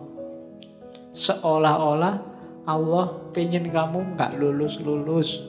Seolah-olah Allah pingin kamu males sholat. Seolah-olah Allah pingin kamu kacau hidupmu. Itu namanya berlindung di balik takdir. Sama-sama dapat takdir jelek, katanya Syekh Abdul Qadir Jailani. Coba lihat bedanya antara iblis sama Adam. Dua-duanya dapat takdir jelek. Yang satu dijadikan musuhnya manusia sampai hari kiamat, yang satu diturunkan derajatnya dari surga ke bumi. Kalau iblis, itu ceritanya Syekh Abdul Qadir Jailani, waktu ditanya, kenapa sih kok nggak mau sujud pada Adam yang bikin Allah murka? Katanya iblis, itu kan takdirnya Allah. Kalau saya sujud juga nanti Adam nggak jadi turun ke muka bumi. Ceritanya beda nanti. Itu kan cuma drama misalnya. Nggak, jawaban ini nggak bikin Allah nggak berkenan. Beda sama Adam. Adam itu mungkin ya ngerti sudah skenarionya, dia wong jadi makhluk jailun fil ardi khalifah berarti besok mau ke bumi. Tapi kan pakai skenario makan buah khuldi segala, bahwa Adam salah sehingga diturunkan derajatnya. Tiap hari yang dilakukan Adam kan terus nangis dan tobat sampai kabarnya sekian tahun baru diampuni oleh Allah. Itu kan doanya yang terkenal itu kan, Robbana dzolamna anfusana wa illam taghfir lana. Jadi ya Allah, aku mendolimi diriku sendiri. Jadi meskipun itu kan ya takdirnya Allah, tapi gara-gara aku tidak menuruti perintahmu, itu kan mendolimi diriku sendiri. Wa illam taghfir lana wa tarhamna lanakunanna minal khasirin. Kalau tidak engkau ampuni, tidak engkau rahmati, ya pasti aku rugi. Jadi kalau sama Adam, Allah jadinya sayang. Tapi kalau sama iblis, sama-sama skenario-nya Allah, Allah jadi murka. Iblis pakai alasan takdir. Maka jangan pakai alasan takdir. Jangan mengkambing hitamkan Allah. Wong padune kamu sendiri yang males. Padune kamu sendiri yang pengen seneng-seneng, gak mau susah. Tapi terus alasannya takdir. Oke, ini juga jebakan bagi ahli ibadah. Terus baru masuk ibadahnya sekarang. Sudah panjang ya. Lah namanya sak kitab. Yang pertama syahadat. Syahadat itu ya kesaksian, diucapkan lewat mulut, diyakini lewat hati, dan diinternalisasi dalam kehidupan sehari-hari. Tidak boleh hanya mulut saja. Oh, saya sudah syahadat loh Pak. Tidak, bukan itu. Kalau ada orang diskusi, wah kamu sudah kafir, sekarang harus syahadat lagi. Itu syahadat mulut itu namanya. Kafirnya juga mungkin hanya kafir di mulut. Tidak hakiki. Syahadat yang hakiki itu apa? Kalau di Sirrul Asrar ada 12 kualitas diri yang harus dimasukkan dalam hidup kita paling tidak. Ada la ilaha illallah, ada Allah, ada hu. Ini yang sering ditanyakan orang. Saya banyak ditanya tentang hu ini. La ilaha illallah itu level awal. Hidup kita itu kan variabelnya banyak. Level takholi itu la ilaha illallah. Buang semua, sisakan Allah saja. Kalau kita sudah sukses dengan membuang segala yang bukan Allah, baru masukkan Allah. Makanya wiridnya Allah, Allah, Allah. Kalau level Allah kita semakin naik, kesadaran kita semakin tinggi. Kalau masih Allah itu kan seolah-olah ada makhluk di dunia ini, terus ada Allah di sana yang namanya tiap hari kita sebut. Tapi begitu kita sadar bahwa ya semua yang ada di alam semesta ini manifestasi, tajalli dari keberadaan Allah, akhirnya tinggal hu. Hu itu dia. Bahasa Arab dari huwa. Di mana-mana ada dia. Maka wiridnya tinggal hu. Itu juga masih berjarak, nanti pada puncaknya sudah tidak ada kalimat lagi. Jadi ada Allah, Awalnya la ilaha illallah, terus Allah, terus huwa, dia. Terus kualitas-kualitas yang lain yang harus kita hidupkan dalam kehidupan sehari-hari. Yang pertama al-haqqu. Kita harus, Allah itu maha kebenaran, dan kita harus menghidupkan kebenaran dalam hidup kita. Orang yang hidupnya memilih jalur bukan jalur kebenaran, berarti dia keluar dari syahadat, keluar dari kesaksiannya bahwa satu-satunya yang layak disembah hanya Allah. Yang kedua hayyun, maha hidup. Hiduplah sebagai manusia dengan segala tanggung jawab tugasmu sebagai abdun dan khalifah. Qayyum, maha tegak, maha berdiri. Qahar, maha menaklukkan. Fattah, Fattah itu pembuka. Wahab, maha memberi. Ini dalam hidup kita sehari-hari. Dasarilah dengan ini. Yakinlah bahwa apapun yang kita peroleh di dunia diberikan oleh Allah. Apapun masalah kita, Allah yang ngasih solusi, ya Fattah.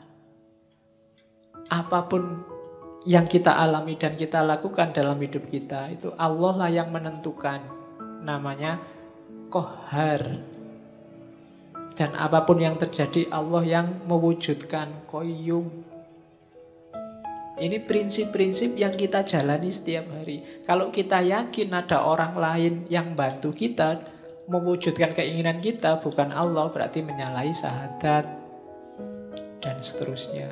Dan yang tiga yang terakhir itu wahid, ahad, somad. Wahid itu yang nomor satu, ahad itu yang satu-satunya, tunggal. Kalau wahid dalam hidup kita, Allah harus nomor satu. Urusan apapun tidak boleh mengalahkan urusannya Allah. Itu berarti wahid. Kalau wahid nanti ada isnain, ada salasa. Nah, Allah harus selalu number wahid, selalu nomor satu. Ngaji apa jalan-jalan? Kira-kira yang lebih disukai Allah yang mana? Oh, lebih disukai ngaji, aku milih ngaji. Itu berarti wahid. Allah kita nomor satukan. Cari pacar dulu apa kuliah? Nah, yang diridhoi Allah, yang sunnah itu nyari istri, Pak. Jadi saya nyari pacar dulu. Allah lebih suka kita punya anak banyak misalnya. Pokoknya cari prinsip yang menomorsatukan Allah dalam hidup. Yang kedua ahad. Kalau ahad itu ya Allah lah satu-satunya. Selama ini kita mendefinisikan tauhid itu Allah yang ahad, ya, yang maha esa, yang tunggal. Cuma dalam prakteknya, yang membuktikan bahwa kita yakin Allah ahad itu Allah yang wahid. Ketika Allah kita nomor satukan dalam hidup kita. Buktinya apa bahwa Allah itu wahid? Allahus somad. Qul huwallahu ahad, Allahus somad. Buktinya Allah ahad itu Allah wahid. Buktinya Allah wahid, Allah somad.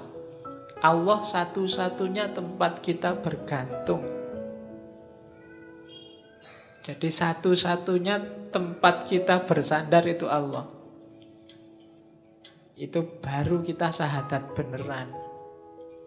Kita tidak menggantungkan diri pada ijazah, pada IP, pada gelar, pada uang, pada jabatan, pada pekerjaan. Allah saja tempat kita bersandar, itu berarti Allahus somad.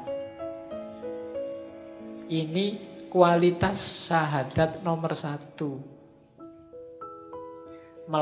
Mengucapkan syahadatnya gampang, cuma implikasi dan konsekuensinya panjang. Kalau sekedar asyhadu alla ilaha illallah wa asyhadu anna muhammadar rasulullah saja gampang, tapi dari situ kan konsekuensinya panjang. Jadi diucapkan lewat mulut, tapi juga diinternalisasi dalam hati, diwujudkan nanti dalam perbuatan.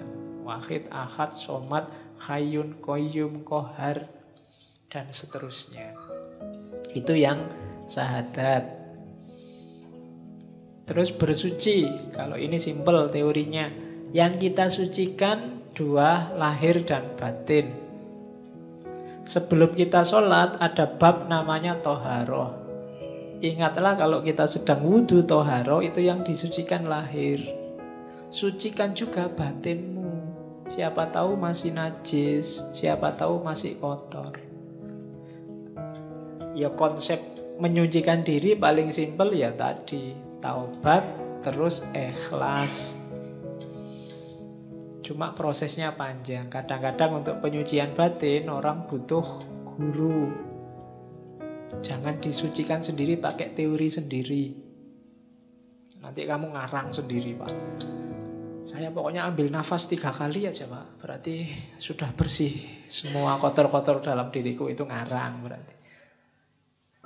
Ada baiknya nyari guru yang kamu anggap ngerti gimana caranya membersihkan diri, menyucikan batin. Jadi selama ini kita hati-hati sekali biar zahir kita suci. Mau sholat, jangan-jangan celanaku ini kotor, kena najis, terus ganti sarung. Jangan-jangan, kan kita sering begitu. Ya bagus, cuma pernah nggak kita khawatir hati-hati dengan kesucian batin. Mau sholat dulu, batinku sudah suci belum ya? Jangan-jangan masih ada hasud, dengki, iri, cuek, dan seterusnya.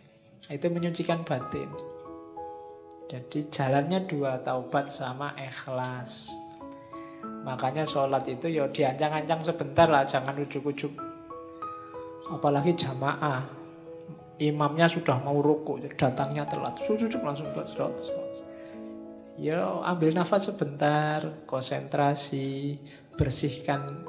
Kalau lahir kan sudah, bersihkan batinnya. Sadari bahwa ini sedang berhadapan dengan Allah loh. Ya tidak usah tegang. Tapi juga kalau bahasa agama itu kan sholat itu rumusnya 2. Khudu sama khusyuk. Khudu itu aktivitas fisiknya, khusyuk itu aktivitas batinnya. Jadi khudu itu tunjukkanlah bahwa ini sedang sholat, sedang berhadapan dengan Allah. Jangan bikin gerakan aneh-aneh, jangan mengucapkan yang aneh-aneh. Itu yang oleh para ahli fikih dirumuskan macam-macam. Ada yang tidak boleh gerak 3 kali, tidak boleh macam-macam, itu sudah. Itu dari para ahli fikih. Intinya apa? Fisiknya harus khudu, tunduk. Menunjukkan sedang berhadapan dengan Allah. Ya mungkin logikanya kalau sudah gerak 3 kali, berarti sudah nggak konsen sudah. Cuma ya nggak harus diartikan letterlek, nanti bingung. Kadang-kadang digigit nyamuk, tek, terus kamu pun 1, 2, 3. Wih, sudah 3? Bingung kamu ini. Ini saya balik ke sini 4, gagal sholatnya. Tapi kalau tidak balik gimana? Masa gini terus? Oh, itu namanya kaku. Ya kuduk lah, sementing. Ya gerak langsung gini kan tidak apa-apa. Asal geraknya nggak gini-gini dulu, apa gini-gini dulu. Ya.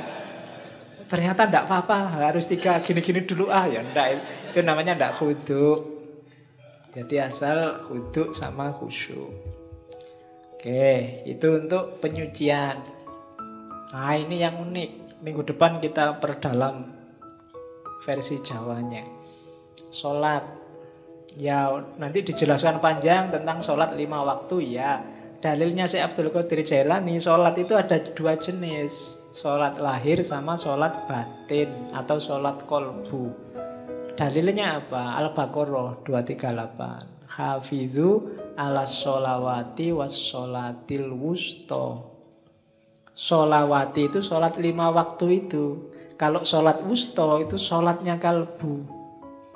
Kenapa disebut sholat wusto? Karena kalbu itu letaknya di tengah-tengah tubuh kita. Dan kalau kita sholat fisiknya, kalbunya harus sholat. Karena ada hadisnya Nabi itu, la sholata illa bihuduril kolbi. Ya, meskipun dalam prakteknya susah, kita kadang sholat itu pikirannya melayang kemana, kolbunya juga ikut kemana. Nah, padahal nilainya sholat ketika kolbunya hadir. Dan sholat itu kan berhadapan sama Allah, namanya munajat. Munajat itu bahasa gaulnya curhat. Ketemu, curhat, ngobrol sama Allah. Dan pasti tidak lewat mulut. Curhat kita sama Allah itu pakai hati. Makanya ada wassalatul wusta. dan ada sholat kolbu. Nah, dirumuskan oleh Syekh Abdul Qadir Jailani, kalau sholat wajib yang lahir itu cuma 5. Sholat kolbu inilah yang anytime, yang harus kita bawa tidak hanya waktu sholat, tapi di luar sholat. Kolbu kita yang tadi waktu sholat hadir juga harus sholat di luar waktu sholat. Sholatnya apa sih kolbu kita itu? Ini loh. Jadi sholat kolbu itu tidak ada waktunya, terus-terusan. Ini yang sholat tanha anil fasya wal mungkar, itu sholat kalbu. Biar sholatnya tidak fisik saja, dilakukan terus-terusan. Yo, simbolisnya masjidnya itu hati. Harus berjamaah. Berjamaah itu apa? Seluruh anggota tubuh, seluruh batin harus ikut. Kemudian imamnya apa? Ketundukan pada Allah. Kiblatnya apa? Yo Allah yang ada di mana-mana. Jadi kalau sholat wajib yang 5 waktu, simbolisnya sama semua ngadep kiblat. Tapi sholat kolbu ini karena di mana-mana ada Allah, ya segala aktivitas kita, saya ngaji ngadep ke timur, kamu ngadep ke barat, ada yang ngadep ke utara, ada yang ngadep ke selatan. Kalau ini dalam rangka tunduk pada perintahnya Allah, itulah sholat kolbu. Wajahnya Allah ada di mana-mana. Jadi hidup yang selalu mempertimbangkan apa keinginannya Allah, apa yang dimaui Allah. Itulah sholat kolbu. Prinsipnya apa? Katanya Syekh Abdul Qadir Jailani, iyyaka na'budu wa iyyaka nasta'in. Sehari-hari hidup kita, bawalah iyyaka na'budu wa iyyaka nasta'in. Hanya padamu ya Allah aku tunduk, aku menyembah, dan hanya padamu aku minta tolong. Jadi meskipun keluar dari masjid, sudah selesai sholat wajibnya, kolbunya harus tetap sholat. Tetap iyyaka na'budu wa iyyaka nasta'in. Inilah nanti kualitas sholat yang bisa tanha anil fahsya wal mungkar. Jadi kalau kalian heran, Pak, ini ada orang sholat wajibnya rajin, tiap hari ke masjid, 5 waktu nggak pernah telat, tapi kok masih mau korupsi ya, masih mau menyakiti orang lain ya, kata-katanya masih menyakiti hati orang lain. Nah, itu yang sholat baru fisiknya, kalbunya belum sholat. Katanya Syekh Abdul Qadir Jailani, ya harus sholat kolbu, tidak hanya di masjid, tapi setiap detik kehidupannya isinya adalah sholat. Itulah nanti yang disebut sholat batin.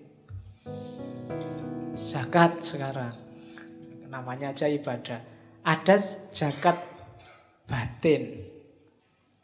Zakat batin itu yang jelas menyucikan harta dan diri.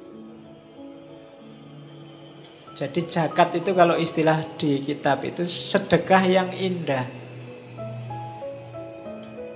Diingat-ingat kalau zakat jangan mikir balesan. Kalau sedekah jangan mikir balesan.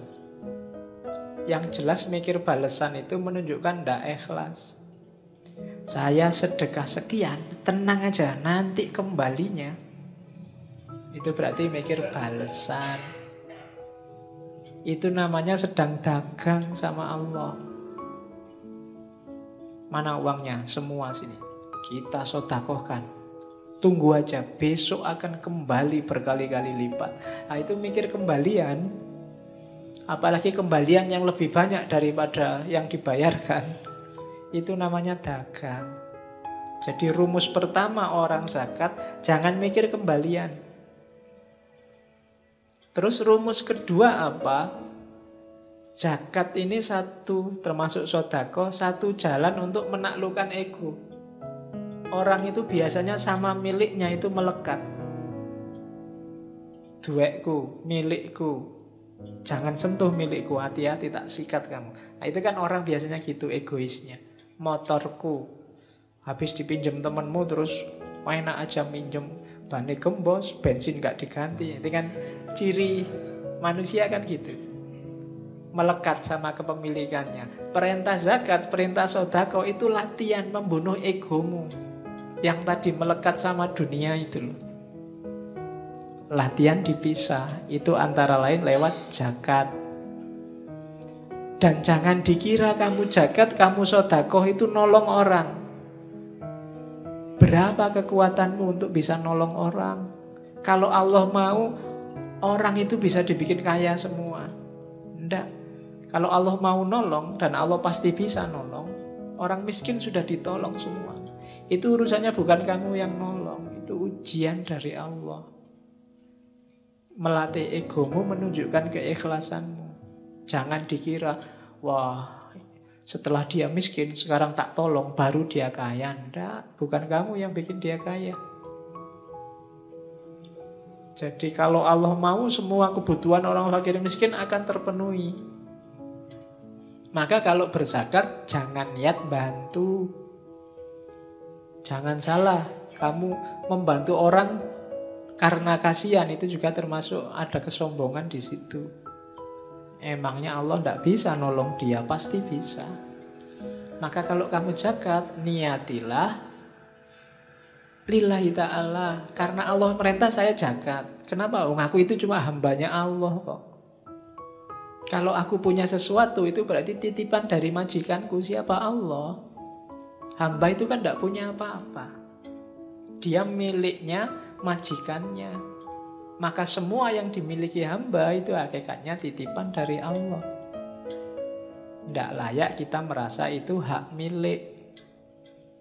Dan seorang mukmin sejati tidak pernah mikir selain Allah. Maka apapun yang terjadi dengan dunianya, termasuk berkurangnya hartanya, bagi dia sama sekali nggak masalah. Tidak menggelisahkan. Meskipun bolak-balik di rumahnya ada orang minta-minta, semuanya dikasih seikhlasnya dia. Kan kita sering kan ada orang minta, orang ngemis lah, ada orang di rumah, orang ngamen lah. Yang sering bikin kita sebel itu kan, dari pesantren mana datang, kita wawancarai sampai setengah jam, ngasihnya cuma 5.000. Ini pesantren mana, buktinya mana, suratnya dari Pak RT mana suratnya itu. Nanti akhirnya, wah saya tidak percaya nih mas, ini untuk ongkos saja 2.000. Sering kan kita gitu, pelitnya kita. Oke, ya seandainya ditipu emangnya urusan kita. Kasih aja kalau ada loh ya, kecuali kalau sama-sama ndak punyanya. Mohon maaf ya mas, bukannya nggak mau ngasih, saya juga ndak punya. Ndak apa-apa. Nanti yang ngasih malah yang nyari sumbangan, kalau gitu tak sanggup nih mas itu. Oke, nah itu mental dermawan. Puasa, kalau puasa sama, puasa lahir, puasa batin. Puasa batin itu kemampuan kita mengendalikan sendiri full time. Kalau puasa lahir kan yang wajib 1 bulan, Ramadan. Tapi puasa batin, kemampuan kita untuk tidak tergoda, terkendali, menghadapi dunia. Satu-satunya orientasi kita hanya Allah. Pingin sih ini, tapi kalau ini Allah tidak suka. Ndak ah, aku Allah saja. Pingin sih itu, tapi kalau kayak gitu Allah tidak suka. Ndak ah, Allah saja. Itulah puasa batin. Kalau puasa batin, anytime. Kayak sholat tadi. Kalau yang lahir sih cuma yang wajib 1 bulan Ramadan. Puasa batin katanya Syekh Abdul Qadir Jailani ya bisa batal juga. Batalnya apa? Kalau kita tergoda oleh dunia berarti saat itu kita batal. Kalau batal gimana? Ya dimulai lagi dari awal. Jadi itulah puasa lahir dan puasa batin. Terus haji. Ini haji saya nggak sempat nerjemah, tak potong aslinya. Kalau haji syariat kita sudah tahu ada manasiknya. Kalau haji hakikat gimana? Fazadahu warokhilatahu awalan al-mailu ila sohibit talqin wa akhodahu minhu. Ini maksudnya apa? Untuk haji rohani, haji itu kan perjalanan suci. Perjalanan suci kalau rohani namanya suluk. Adanya di mana? Tasawuf. Jadi haji rohani itu ya para sufi yang melakukan riyadhah. Yang pertama apa? Carilah guru yang ngerti untuk belajar. Setelah itu apa? Summa mulazamata dzikri bil lisan. Setelah itu amalkan dengan lisanmu. Setelah itu wa mulahadzatu maknahu. Perhatikan maknanya hatta tahsila hayatal qalbi lahu. Zikir dengan lisan, perhatikan maknanya, karena zikir ini bisa menghidupkan kolbu. Kalau kolbu sudah hidup dengan zikir lisan, summa yastahilu bi dzikril batin, batinmu akan zikir juga. Hatta yusofihi mulazamata asma'is sifat, sampai kemudian batinmu yang tiap hari zikir itu menemukan nama-nama, menemukan tajalinya Tuhan. Fatadhuro ka'batasir, sehingga tampaklah Ka'bahnya yang hakiki. Ka'batasir, Ka'bah rahasia. Ka'bah rahasia itu apa? Batinmu, hatimu. Bi anwaris sifat, dengan cahaya sifat-sifat Allah. Dan itu ada ayatnya. Allah itu kan ketika nyuruh Ibrahim sama Ismail untuk bangun Ka'bah kan pertama-tama disuruh mensucikan batin. Wa ahidna ila Ibrahima wa Ismaila antohiro baitiya littoifina. Jadi bukan bangun tapi menyucikan. Menyucikan Ka'bah. Ka'bah yang di mana? Di dalam dirimu. Makanya dulu Syekh Hamzah Fansuri berjalan kemana-mana, sampai Mekah, sampai Thailand, sampai nyari Ka'bah, nyari Tuhan. Di dalam Ka'bah pun tidak ketemu, ketemunya di dalam hati. Itu Ka'bah itu sir. Tawaflah di sana. Kalau nggak ada kesempatan, haji lahir, haji batin. Syukur-syukur bisa dua-duanya, lahir dan batin. Nah itu kalau haji. Kalau zikir, ini ibadah semua. Kalau zikir, enggak saya baca ya, langsung ringkas. Ada zikir lisan, ada zikir nafas, ada zikir qalb, ada zikir ruh, ada zikir sir, ada zikir khafi, ada zikir ahfal khafi. Itu dari luar semakin ke dalam, semakin ke dalam.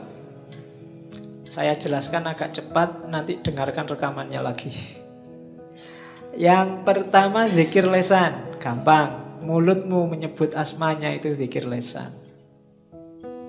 Tujuannya apa zikir lisan? Mengingatkan hati. Yuzakirul qalb, biar gak lupa sama Allah, dibantu oleh lisannya. Karena hati ini sering bolak-balik. Kalau kualitasnya sudah bagus, zikir nafas. Zikir nafas itu zikrun hoiru mafsmu. Kalau hatimu bilang Allah, kamu bisa merasakan. Mulutnya diem, tapi di sini Allah, Allah, itu zikir nafas. Orang bilang suara hati. Kayak ada film yang bisa mendengarkan hatinya orang ngomong. Kata hatimu apa? Wah, kedengeran. Itu nafas. Jadi zikir nafas itu ya sama sebenarnya kayak mulut, tapi yang membunyikan sini. Kayak perasaanmu ngomong Allah, Allah, itu zikir nafas. Naik level lebih dalam, zikir qalb. Zikir qalb itu tidak lagi cuma ngomong Allah, Allah, tapi hatinya mulai mengamati hakikat Allah, kebesarannya sama keindahannya. Itu zikir qalb. Semakin fokus, semakin konsentrasi pada Allah. Tidak hanya mengucapkan Allah. Itu zikir qalb. Yang keempat zikir ruh. Zikir ruh itu musyahadatu anwari tajalliyatis sifat. Zikir ruh itu ketika orang melihat apapun yang terlihat hanya Allah. Itu rohmu berarti zikir terus. Kamu lihat pohon, Allah yang terlihat. Lihat makhluknya apapun, Allah yang terlihat. Itu zikir roh. Berarti kemana-mana rohmu berzikir. Karena selalu dimana-mana kamu lihat Allah. Kamu selalu ingat Allah. Itu namanya zikir roh. Semakin dalam ada zikrus sir. Itu semakin, kalau tadi apa-apa yang dilihat hanya Allah, kalau ini sudah fokus ke Allah saja, akhirnya memahami rahasia di balik apa-apa tadi.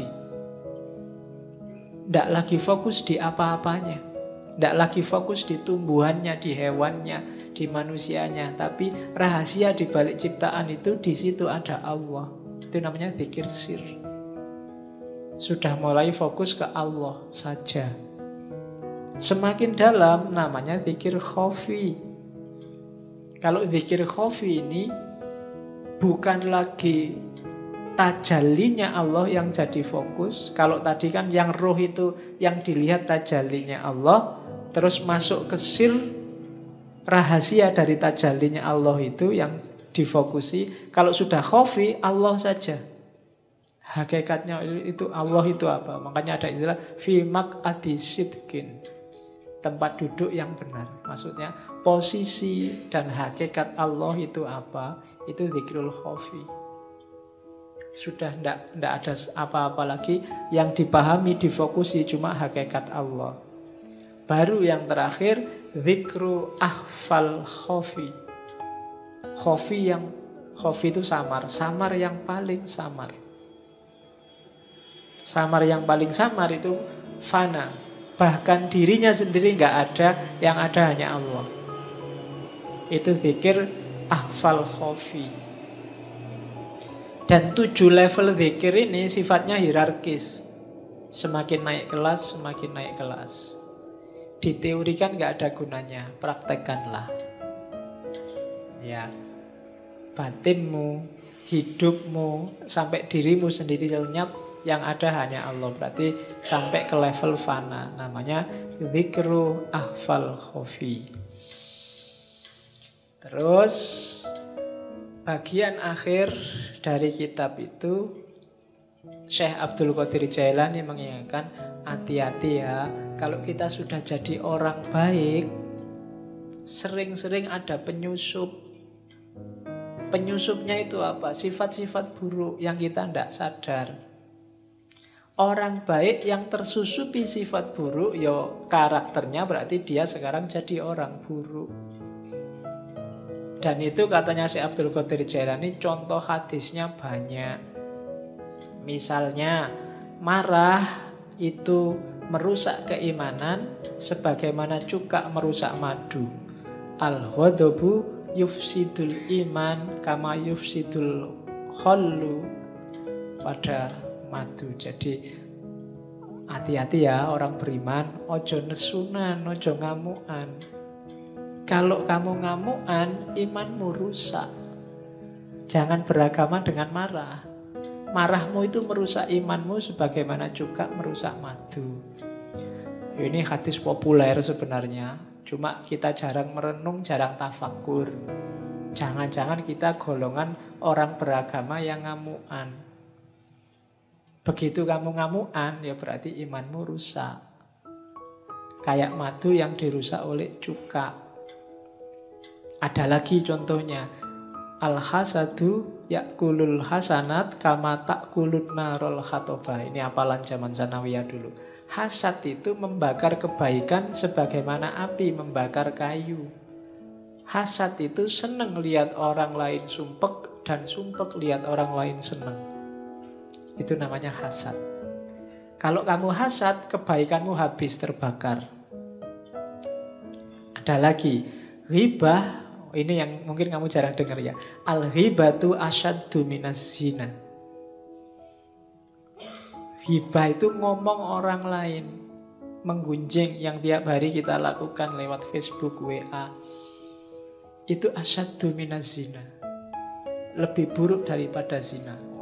Dasar ya. Tapi jangan dibalik ya. Ah, daripada kita ghibah, zina aja lah. Mikirmu mesti gitu. Ya, hati-hati jangan ghibah. Ini kalau di Sirul Asror nanti di bawah ada, kalau pingin ngejar sanatnya ada rangkaian sanatnya. Ada lagi al-fitnatu na'imatun. Fitnah itu sesuatu yang tertidur. Dan Allah melaknat siapapun yang membangunkannya.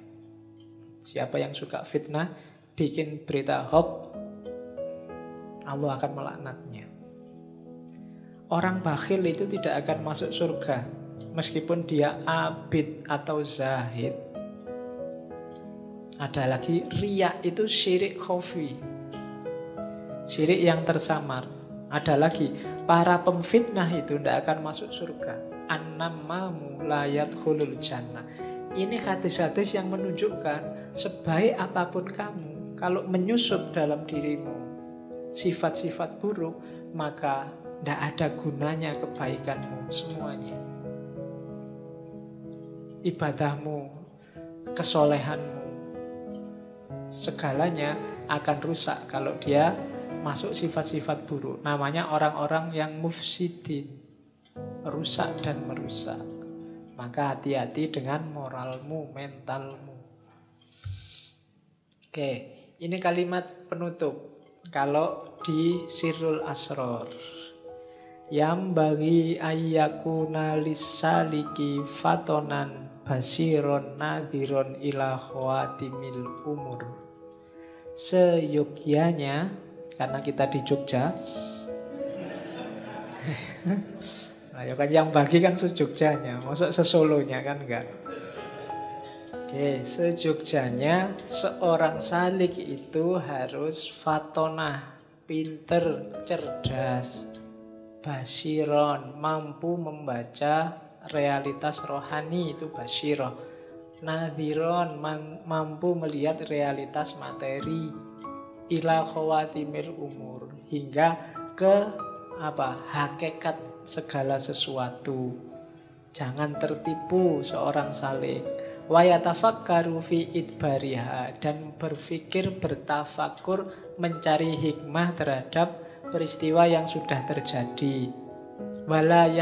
Walayah tarro bidzohiril akhwal, dan tidak tertipu dengan zohirnya sesuatu, zohirnya satu kondisi. Jangan ketipu dengan lahirnya. Fakodita fako ahlat tasawufi, dan sudah bersepakat, sungguh telah sepakat para ahli tasawuf, annasalika ilal ahwal yahfalu an mukhawwiliha, bahwa seorang salik yang hanya ambisi mengejar ahwal biar dapat karomah, biar naik derajatnya, biasanya melupakan orang yang memberikan ahwal, yaitu Allah. Itu salah satu ketertipuannya. Kayak seperti firman Allah, fala ya'manu makrallahi illal qaumul khasirun, dan tidak akan merasa aman dari tipu daya Allah kecuali orang yang rugi. Jangan merasa sudah benar, sudah selamat, sudah pas. Karena kalau kita merasa itu, kita akan rugi. Sebagaimana dalam hadis qudsi selanjutnya, peringatannya Allah pada Nabi Muhammad, ya Muhammad, basyiril mudhnibina bi anni wafurun, wa anziris sodikina bi anni wayurun. Wahai Muhammad, gembirakanlah orang-orang yang berdosa, karena aku ini maha pengampun. Dan peringatkan orang-orang yang benar, para sodikin, bi'anni ghoyurun, karena aku ini maha mengubah. Jangan gembira dulu orang-orang yang hari ini merasa benar, karena Allah maha mengubah. Satu peristiwa kecil bisa mengubah orang-orang sodik jadi orang-orang terlaknat. Dan mudhnibin, jangan putus asa, karena Allah maha pengampun. Asal bertobat dan menyesal, insya Allah akan mengampuni. Jadi ya Muhammad, basyiril mudhnibina bi'anni wafurun, wa anziris sodikina bi'anni ghoyurun. Alhamdulillahirabbil alamin. Ya. Kita sudah selesaikan sebagian dari Sirrul Asrar. Minggu depan kita fokus tentang sholat dari wali Jawa. Syekh Siti Jenar. Kurang lebihnya mohon maaf. Wallahul muwaffiq, wallahu a'lam bis shawab. Wassalamualaikum warahmatullahi wabarakatuh.